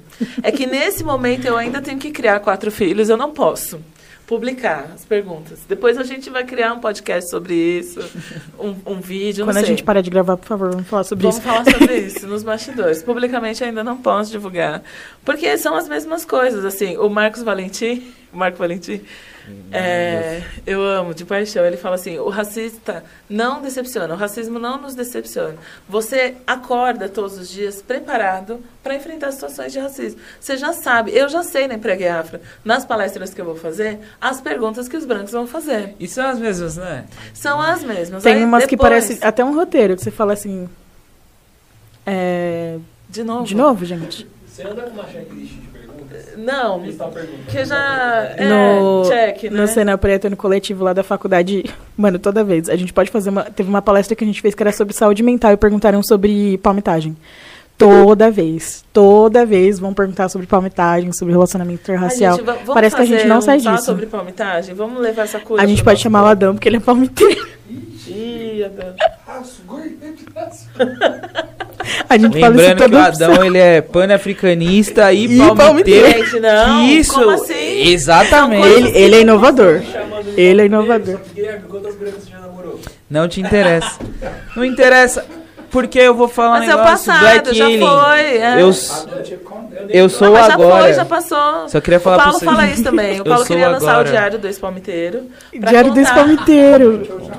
Ele acontece, foi gente, também, acontece. Ele já passou Quem por é situações é, e agora tá curado, né, amor? Eu, eu sou o agora. Eu sou É, o agora. agora, é o agora. que Agora, vale. o Adão, ele é pan-africanista e palmiteiro. Gente, as coisas não batem, Eu não. nem tô namorando Mina Branca. tá Não é de namorar, não, mas é sempre bom. Dessa vez, né? vamos conversar cara. sobre isso. Não É. faz isso, não. Não, já tem Ele, que ele ver já tomou, ele já tomou ao vivo. Gente, da Camila Albino. Pessoa, o Guilherme era pior que eu, só que ele tá namorando agora. Ainda bem, foi curado. Tu faz o cara. Eu adoro fazer isso, gente. É por isso que eu venho. E, o- e ele me puxou. Mais uma vez, os homens pretos estão colocados pra Eu vou puxar, eu vou puxar. A minha- opressão do homem É, preto. eu vou puxar minha lixa de e vou ficar aqui Um carnaval com o cara, o cara já traz tudo à tona. Ah, Mas tá tudo bem. não, Mas eu sou o vamos falar agora. sobre isso. Mas en- enfim. Enfim, pode continuar. Pode. Nada É aconteceu. porque gente. assim, eu buguei na hora do pan-africanista e a palmitagem. É que são duas É coisas o- muito difíceis. né? Não, a gente tá falando da das perguntas que os brancos fazem, né? Isso. Então a gente já sabe que eles têm as mesmas perguntas e os comportamentos não mudam. Isso, quando eu fui levar para terapia, minha psicóloga falou: Paty, é, não vai mudar. Nunca. Entendeu? Nunca. Eles nunca vão se conscientizar sobre o que a gente passa, as nossas dores, os nossos desafios, sa- são coisas nossas. Isso quando a gente consegue salvar os nossos, né? Porque até então tem várias empresas, várias empresas, que tem os pretos lá, "Ah, a gente tem um diretor preto, mas ele nem quis vir participar da sua palestra, porque ele não acha que tem que trazer isso, sabe? É porque ele é- é- entra naquele negócio também, acho que é Neu- Neuza Santos o nome dela, do livro dela, que ela fala do preto em ascensão e tal. E do, do negacionismo, né? Tipo, a pessoa quer. Também é uma forma de se blindar, de se distanciar dessa temática. E é. Principalmente para as pessoas, né? De gerações anteriores, assim. Isso é muito, muito nítido. É porque causou muita dor. nele, Exatamente. E Né? aí Já é justamente. tanto racismo para chegar até lá, ele não quer falar sobre Sim. isso. então, É, causa mais dor e você tem que trazer um espelho na frente dele e falar, olha, se veja, se perceba. A maioria desses é palmiteiro. A maioria difícil. desses está com Mas uma mulher provavelmente branca. eles não são pan-africanistas. Não, É. não, não, não sabe. Não, Pan-africanismo não sabem. É, um- É uma coisa muito avançada. É água e óleo, é água e é óleo. não, não rola. É um debate que eles não querem fazer. Eu acho que você foi bem didático. Pra quem. Eu venho, gente, eu venho com fatos e contra fatos, não argumentos. Então é isso, gente. É assim que a gente Mas funciona tem, aqui, não é tem, nós? tem essas dores com executivos Total. negros que estão lá e que é difícil. Mas hoje eu tenho vários amigos que eles falaram, ah, eu não gostava muito desse debate, aí quando você veio, eu assisti uma, duas palestras, gostei do seu discurso, gostei da forma como você traz, porque eles também têm um estereótipo da mulher preta, barraqueira, do tiro, porrada e bomba, é, que no mundo corporativo, assim, você tem que ter estratégias. Não dá para você ser muito milituda. Já fui, já fui. Vamos já lá, tive minha fase. racistas, já tive essa fase. Não adianta, Mas que não, não vai. No primeiro vai momento, na primeira vez que você falar, essas pessoas vão falar, nossa, isso é muito radical, nossa. É. É, como é não, eu já fiz muito, várias não é nem muito militante. Assim, a gente trouxe aqui umas pessoas militudas, Sim. muito radicais. Tem outra palavra também que eu não lembro agora. E agora a gente queria ver se você pode explicar um pouco sobre alguns conceitos que a pessoa falou. É e... porque normalmente quando você é assim no mundo corporativo, você não tem paciência alguma para explicar, porque você já está tão cansado de falar 30 vezes a mesma coisa, que já não faz sentido para você falar 31 primeira de novo. Gente, uma coisa que acabava comigo é essa coisa de tocar de cabelo, né? A maioria do tempo usei trança. E aí, é, as pessoas têm aquela coisa do, ai, posso tocar no seu cabelo? Ai, não, gente, não isso quando pediam, às vezes as pessoas nem pediam, assim. É, ou, ai, como você lava o cabelo? Ou se não, o que acontecia muito, as pessoas falavam assim, nossa, mas você trabalha numa multinacional, numa empresa tão tradicional, você consegue usar o cabelo assim? Ai, mas é porque assim fica mais arrumado, né, do que quando você usa cabelo solto. Aí eu lembro que uma vez, eu, gente, eu perdi tudo. Eu queria muito dar uma gargalhada na cara da pessoa. Que ela falou assim, ai, porque cabelo crespo é aquela coisa, né? Quando não tá preso, tá armado. Ai, gente, pelo amor de Deus, cala a boca. Velho Pô, é as piadas ruins. Isso aí Nossa, entra em outra gente. coisa que eu sempre entro no, no coisa. né? É muito. Gente, das isso é piadas é cringe. racistas cringe. ou apelido que os caras põem e melhorem, gente, porque é muito ruim. É, vocês não são criativos, é sempre as a mesma coisa. Demais, mano. É, toda preta Caralho. parece a Thais Araújo teve uma época também que eu parecia mais o Coutinho. Toda vez que alguém me viu escrito. Mas Nossa. não é Maju, não? Não, eu sou a Thaís. Ah, então tá eu sou a Thaís. E aí é muito isso, assim. Ai, é e, é muito gente, ridículo. Nossa, vamos melhorar, né? Mas enfim, estamos, estamos chegando no. no antes da gente chegar no fim. Eu tenho que fazer antes disso. É, pode jogar para central, meu querido. E vamos de recadinho. De hoje joga o malzinho para aquele lado. Exatamente. Clique. E clique é com, com o mouse que clica. Gente, a gente tá realmente aprendendo em tempo real aqui, tá? Será Ai, que foi? Gente. Foi, Meu eu acho Deus. que foi. foi. Pra cima? Pro ladinho. Não foi. Clica na imagem. Daquele jeito, eu me tô ensinando. Ih, tá indo, A gente tá aprendendo o quê? Então, hoje PPT, vai ser imagem mesmo. Ah, foda-se. Esse podcast aqui é gravado na Crio Gente, o Paulo tá se achando. Hoje, o, a produção não veio. A gente contactou aqui com o Adão, que ele também, para quem não sabia, nas antigas, quando tinha Legendários, o programa do Mion, ele era o Nestor, o anãozinho, boladinho. E que está. Vocês não estão vendo, mas ele está mostrando o dedo do meio. Que está aqui. Então, para você que quer criar o seu podcast, seu videocast, não tem outro, parça. Corre atrás CrioProd no Instagram ou www.crioprod.com.br. Lá vai ter todos os dados, valores e o Caralhada 4 daquele jeitão, produção maluca. E também queria agradecer a nossa empresa parceira que é Estilos Produções e Eventos para você aí que quer fazer, ó, casamento, bala. Casamento bala. Você fala, ah, pô, ah, quero fazer, pô, ah, quero servir samba e vai tomar cerezer. Aí Aí não é. Mas casamento bala, bala, bala. E formatura, baile de formatura brabo. Se você é de comissão de formatura, seja de ensino fundamental, seja de formatura de cachorro, que a gente descobriu esses dias que cachorro. De cachorro, de todo cachorro episódio a gente fala isso, mas é que a gente ficou realmente chocado. Cachorro, cachorro. pra escola. Se forma em tudo, beca. E seja de faculdade, principalmente de faculdade, também não tem outra empresa aos pés da Estilos. 35 anos no mercado recadinhos dados. Que não, você não tem que falar 35 anos no, no, mercado, você tem que falar. 35 anos de know-how. Ah, eu tô falando, ah, gente. Olha, ele entrega, ele entrega. Porque a, gente aprendeu esse, nesse brainstorm aqui de hoje. eu tô. Nossa, gente. Ah. Olha, tô impressionado. Ah, eu vou fazer reunião com vocês agora e só é por call. Via call. Via call. Pode mandar um invite by na minha call, agenda. By call. Via já. Manda um invite na minha agenda. Que aí eu posso estar tá bloqueando pra você. E estamos, estamos encerrando essa, essa entrevista maravilhosa. Mas antes de, de encerrar, nossa, tá tudo sob controle. Só bebi duas hoje. É, hoje foi só duas. A gente tem três perguntas para fazer. É, você faz é que Sim. você ama, você ama essa. Eu gosto muito de fazer essa e aí, como você é muito minha referência, vai ser um prazer fazer essa pergunta. Eu tô, eu tô sentindo o peso dessa responsabilidade. Ah, imagina, as perguntas. Tati, não faz isso. Em português, please. Pode deixar, pode deixar. Não vou gastar o meu TOEIC, meu inglês aqui hoje pra vocês, gente. Eu nem falo, meu inglês é básico também. Paty, quem são suas referências? Você falou da sua avó bastante, é, mas assim, avó, no é. contexto geral, tá? Não precisa ser só gente famosa, só o Lázaro Ramos, aquelas. quem são suas referências? Não, mas olha, é, minha avó não tem nem como, né? Quem eu sou hoje é por conta dela. São as vivências, as experiências, as histórias que ela me contou e que me fortaleceu muito. Eu amo a ópera de paixão. A ópera é uma das minhas referências. É, admiro a postura, admiro a forma como ela conduz a vida, né? É, admiro Michelle Obama. É duro, né? Que aqui no Brasil a gente tem pouquíssimas referências, assim, no mercado de trabalho. Então. Vivas, né? No mundo executivo eu tinha algumas, aí vi algumas relações com o B17, eu vou usar essa agora. Aí fiquei meio frustrada, meio chateada, assim. Ih, tinha, tinha braba nossa, aí Nossa, que... eu acho que de repente eu vou querer eu, que você eu fale, porque talvez já, eu já... Eu acho que eu já peguei a referência. Vamos desligar aqui e a gente fala. Ah, então tudo bem que agora... Porque assim, eu, eu tenho o máximo respeito por mulheres Sim. pretas que protagonizaram as suas histórias. Ah, eu era a única preta em tal lugar, a única preta não sei o que lá.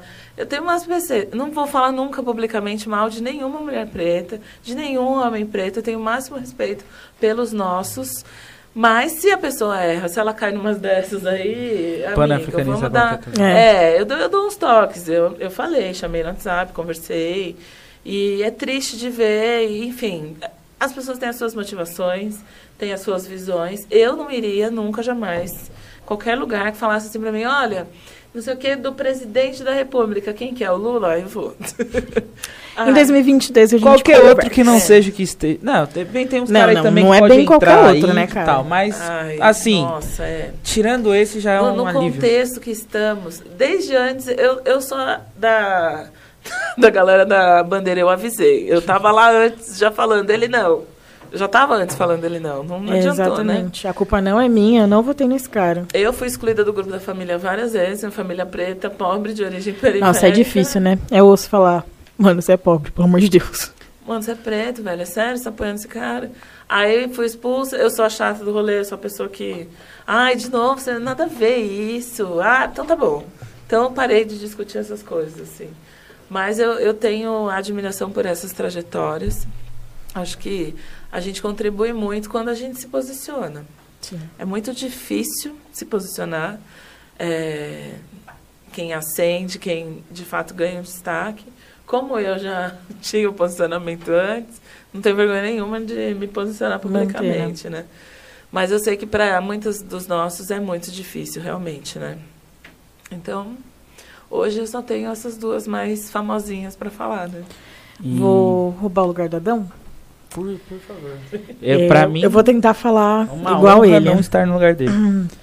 Tô até sentado no lugar que ele normalmente senta. A gente tá montando uma playlist do podcast e todo convidado que vem a gente pede para indicar duas músicas. Duas músicas que você gosta, que você queria que a galera que tá ouvindo, vendo a gente também passasse a escutar para integrar nossa playlist.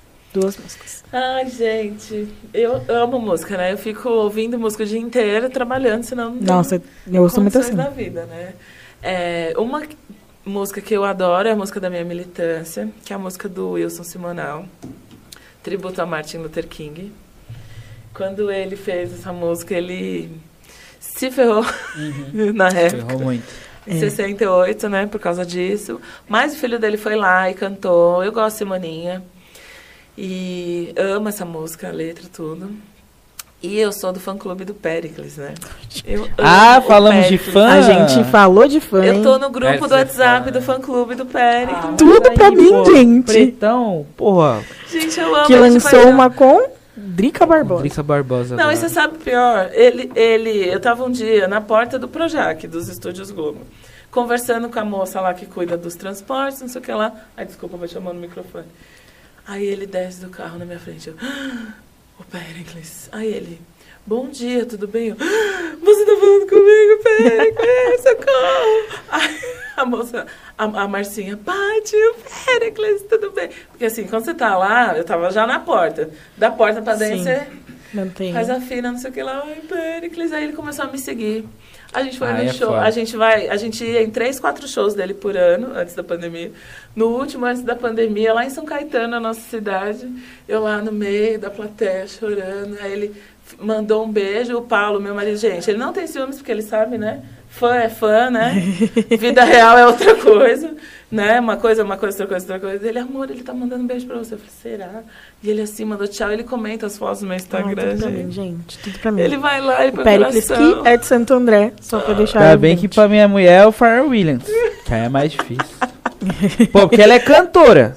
Ela é cantora. Se não, fosse os tá cantores daqui, eu ia estar fudido. Mas não dá pra ter ciúmes, gente. Eu perco tudo, ah, Guilherme, gente. Não, não pode ter ciúmes. É, é não, mas eu sou suave. Fã é fã. Fã é fã, então. Eu, eu gosto muito ah, do Pericles. O que vocês Mas ela também é fã do Pericles. Do, do pé, eu amo de paixão, assim.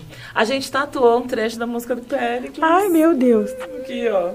Que eu vou mostrar no vídeo. O do Paulo tem a primeira parte da frase, nosso amor, tem o dom e a minha tem a segunda parte, de superar o fim. Ah, Ai, gente. Caralho, Periclão! Nossa, amor, não superar o fim. Nossa, Essa música é Até o Sol Quis Ver. Ah, é muito, né? A gente é, é que a gente é aquele casal brega mesmo, que tatua as Mas coisas que junto, é bom. É, que, que é um casal brega. Canceriano, Guilherme Canceriano, macho. A gente tava falando sobre isso, né? Hum.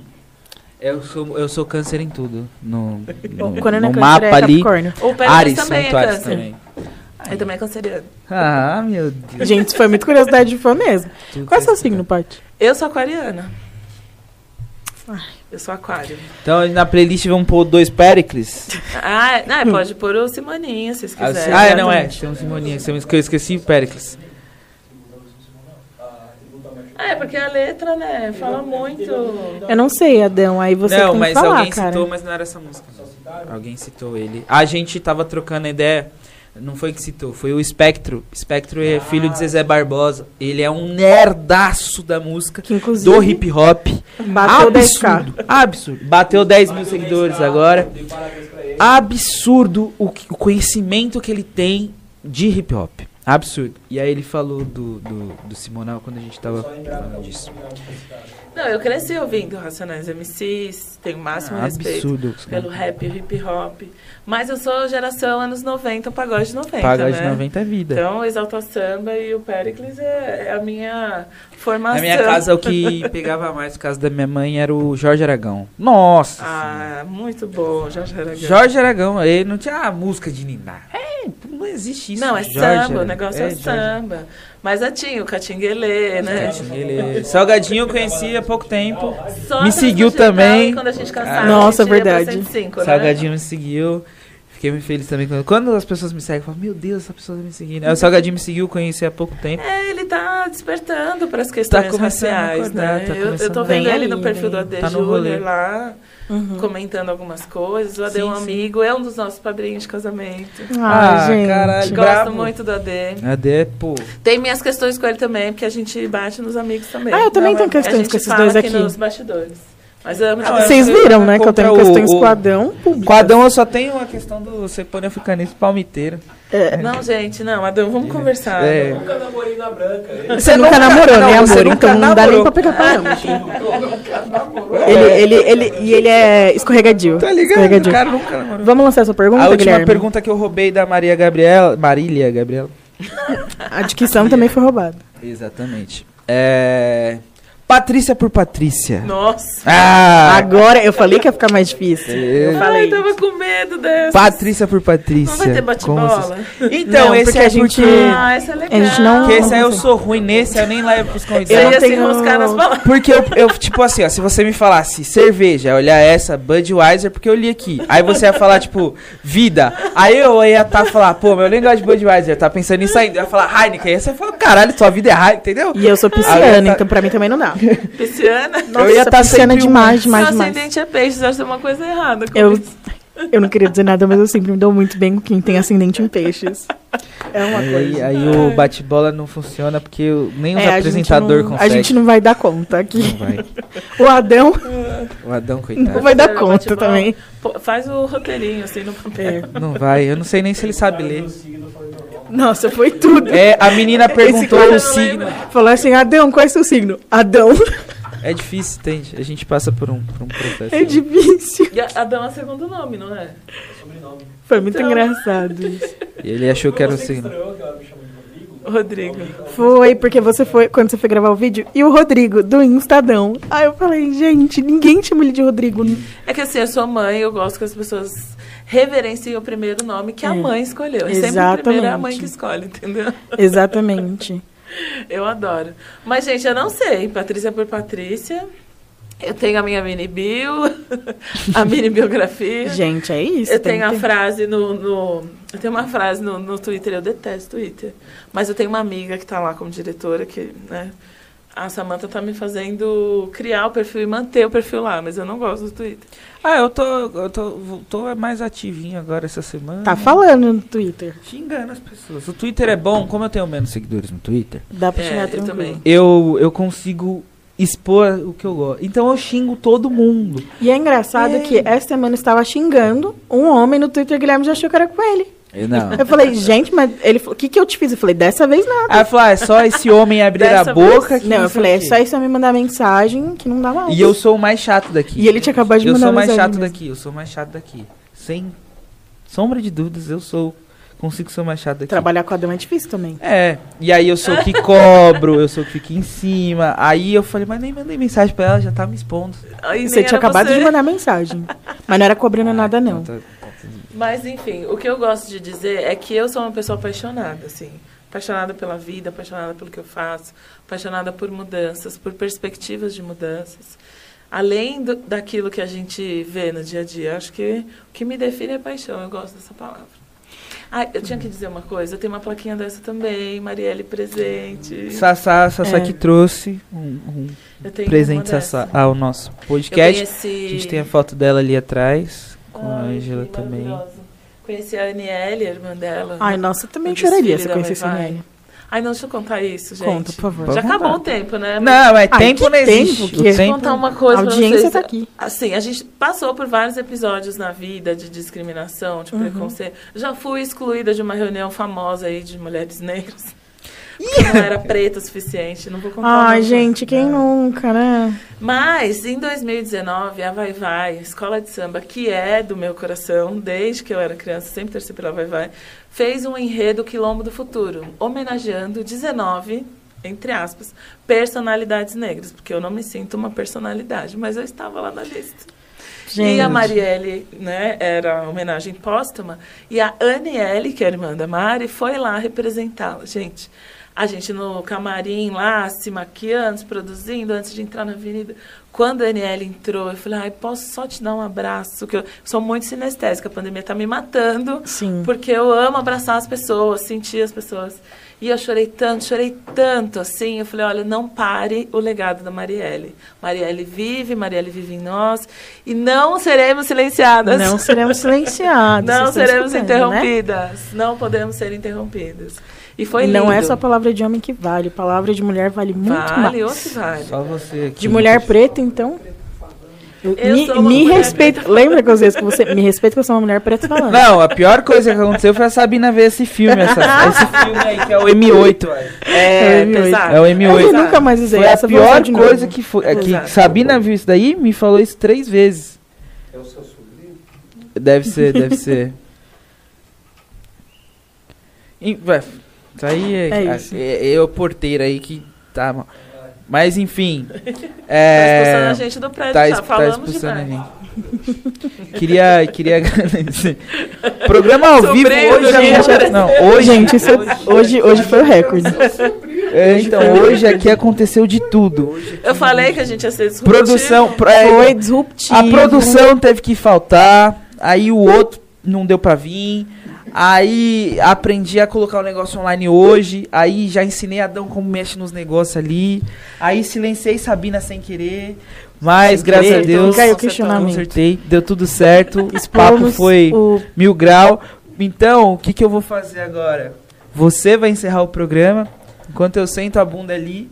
Para encerrar a live. Tudo bem. Porque senão vai encerrar e vai continuar. Fica. Então eu só fica, queria. Gente, obrigada. É, antes, antes de sair, eu só queria agradecer por você ter colado, por esse papo. Verdade. Eu acho que foi uma das melhores entrevistas que a gente teve, uma entrevista Olha. leve e uma entrevista também de muito conhecimento.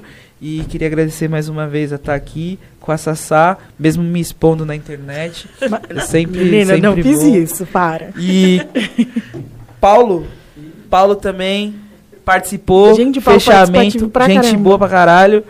E aí, quando tiver o churrasco aí do, do, do Não, dos bagulho aí, já dá aquele salvão o episódio do ex-palmiteiro. É exato. Do Amor Preto. A gente, a gente já vai combinar com o Paulo pra ele vamos fazer isso. E eu nem venho nesse episódio é, quando você sobre outras coisas, né? É. Não, mas você vem pra justamente falar a importância disso. Mediar, né? Mediar. No LGBT+. Queria, né? queria agradecer e vou sentar ali. Não vou, tá, não vou estar distante de vocês. Vou ele vai estar logo ali, Mas é só pra Sabina encerrar e eu encerrar. Bom, Ai, então gente. eu vou fazer o meu papel de fã Agradeço sua presença, a parte foi muito, muito importante. Eu brincava com os meninos quando a gente começou o podcast. É, o Guilherme, ele, o Guilherme, ele sonha muito e ele sonha muito com a nós. Às vezes ele fala, não, vou chamar tal pessoa, tal pessoa, e eu fico assim, ai, nossa, não sei nem como, não tenho nem roupa para isso. Quando a pessoa chegava, eu ficava até nervosa. Quando você chegou, eu estava nervosa. Ai, Fiquei muito, muito feliz mesmo que você veio, de verdade. É, não tô falando pra puxar saco mesmo, é real. E queria agradecer a todo mundo, a audiência que ficou com a gente. Agradecer o Gui também, e agradecer o Adão e o Paulo também, que eu, hoje eu tô, tô grata. Vou agradecer a todo mundo. e é isso, gente. Esse foi mais um episódio do Nós Podcast. Muito, muito obrigada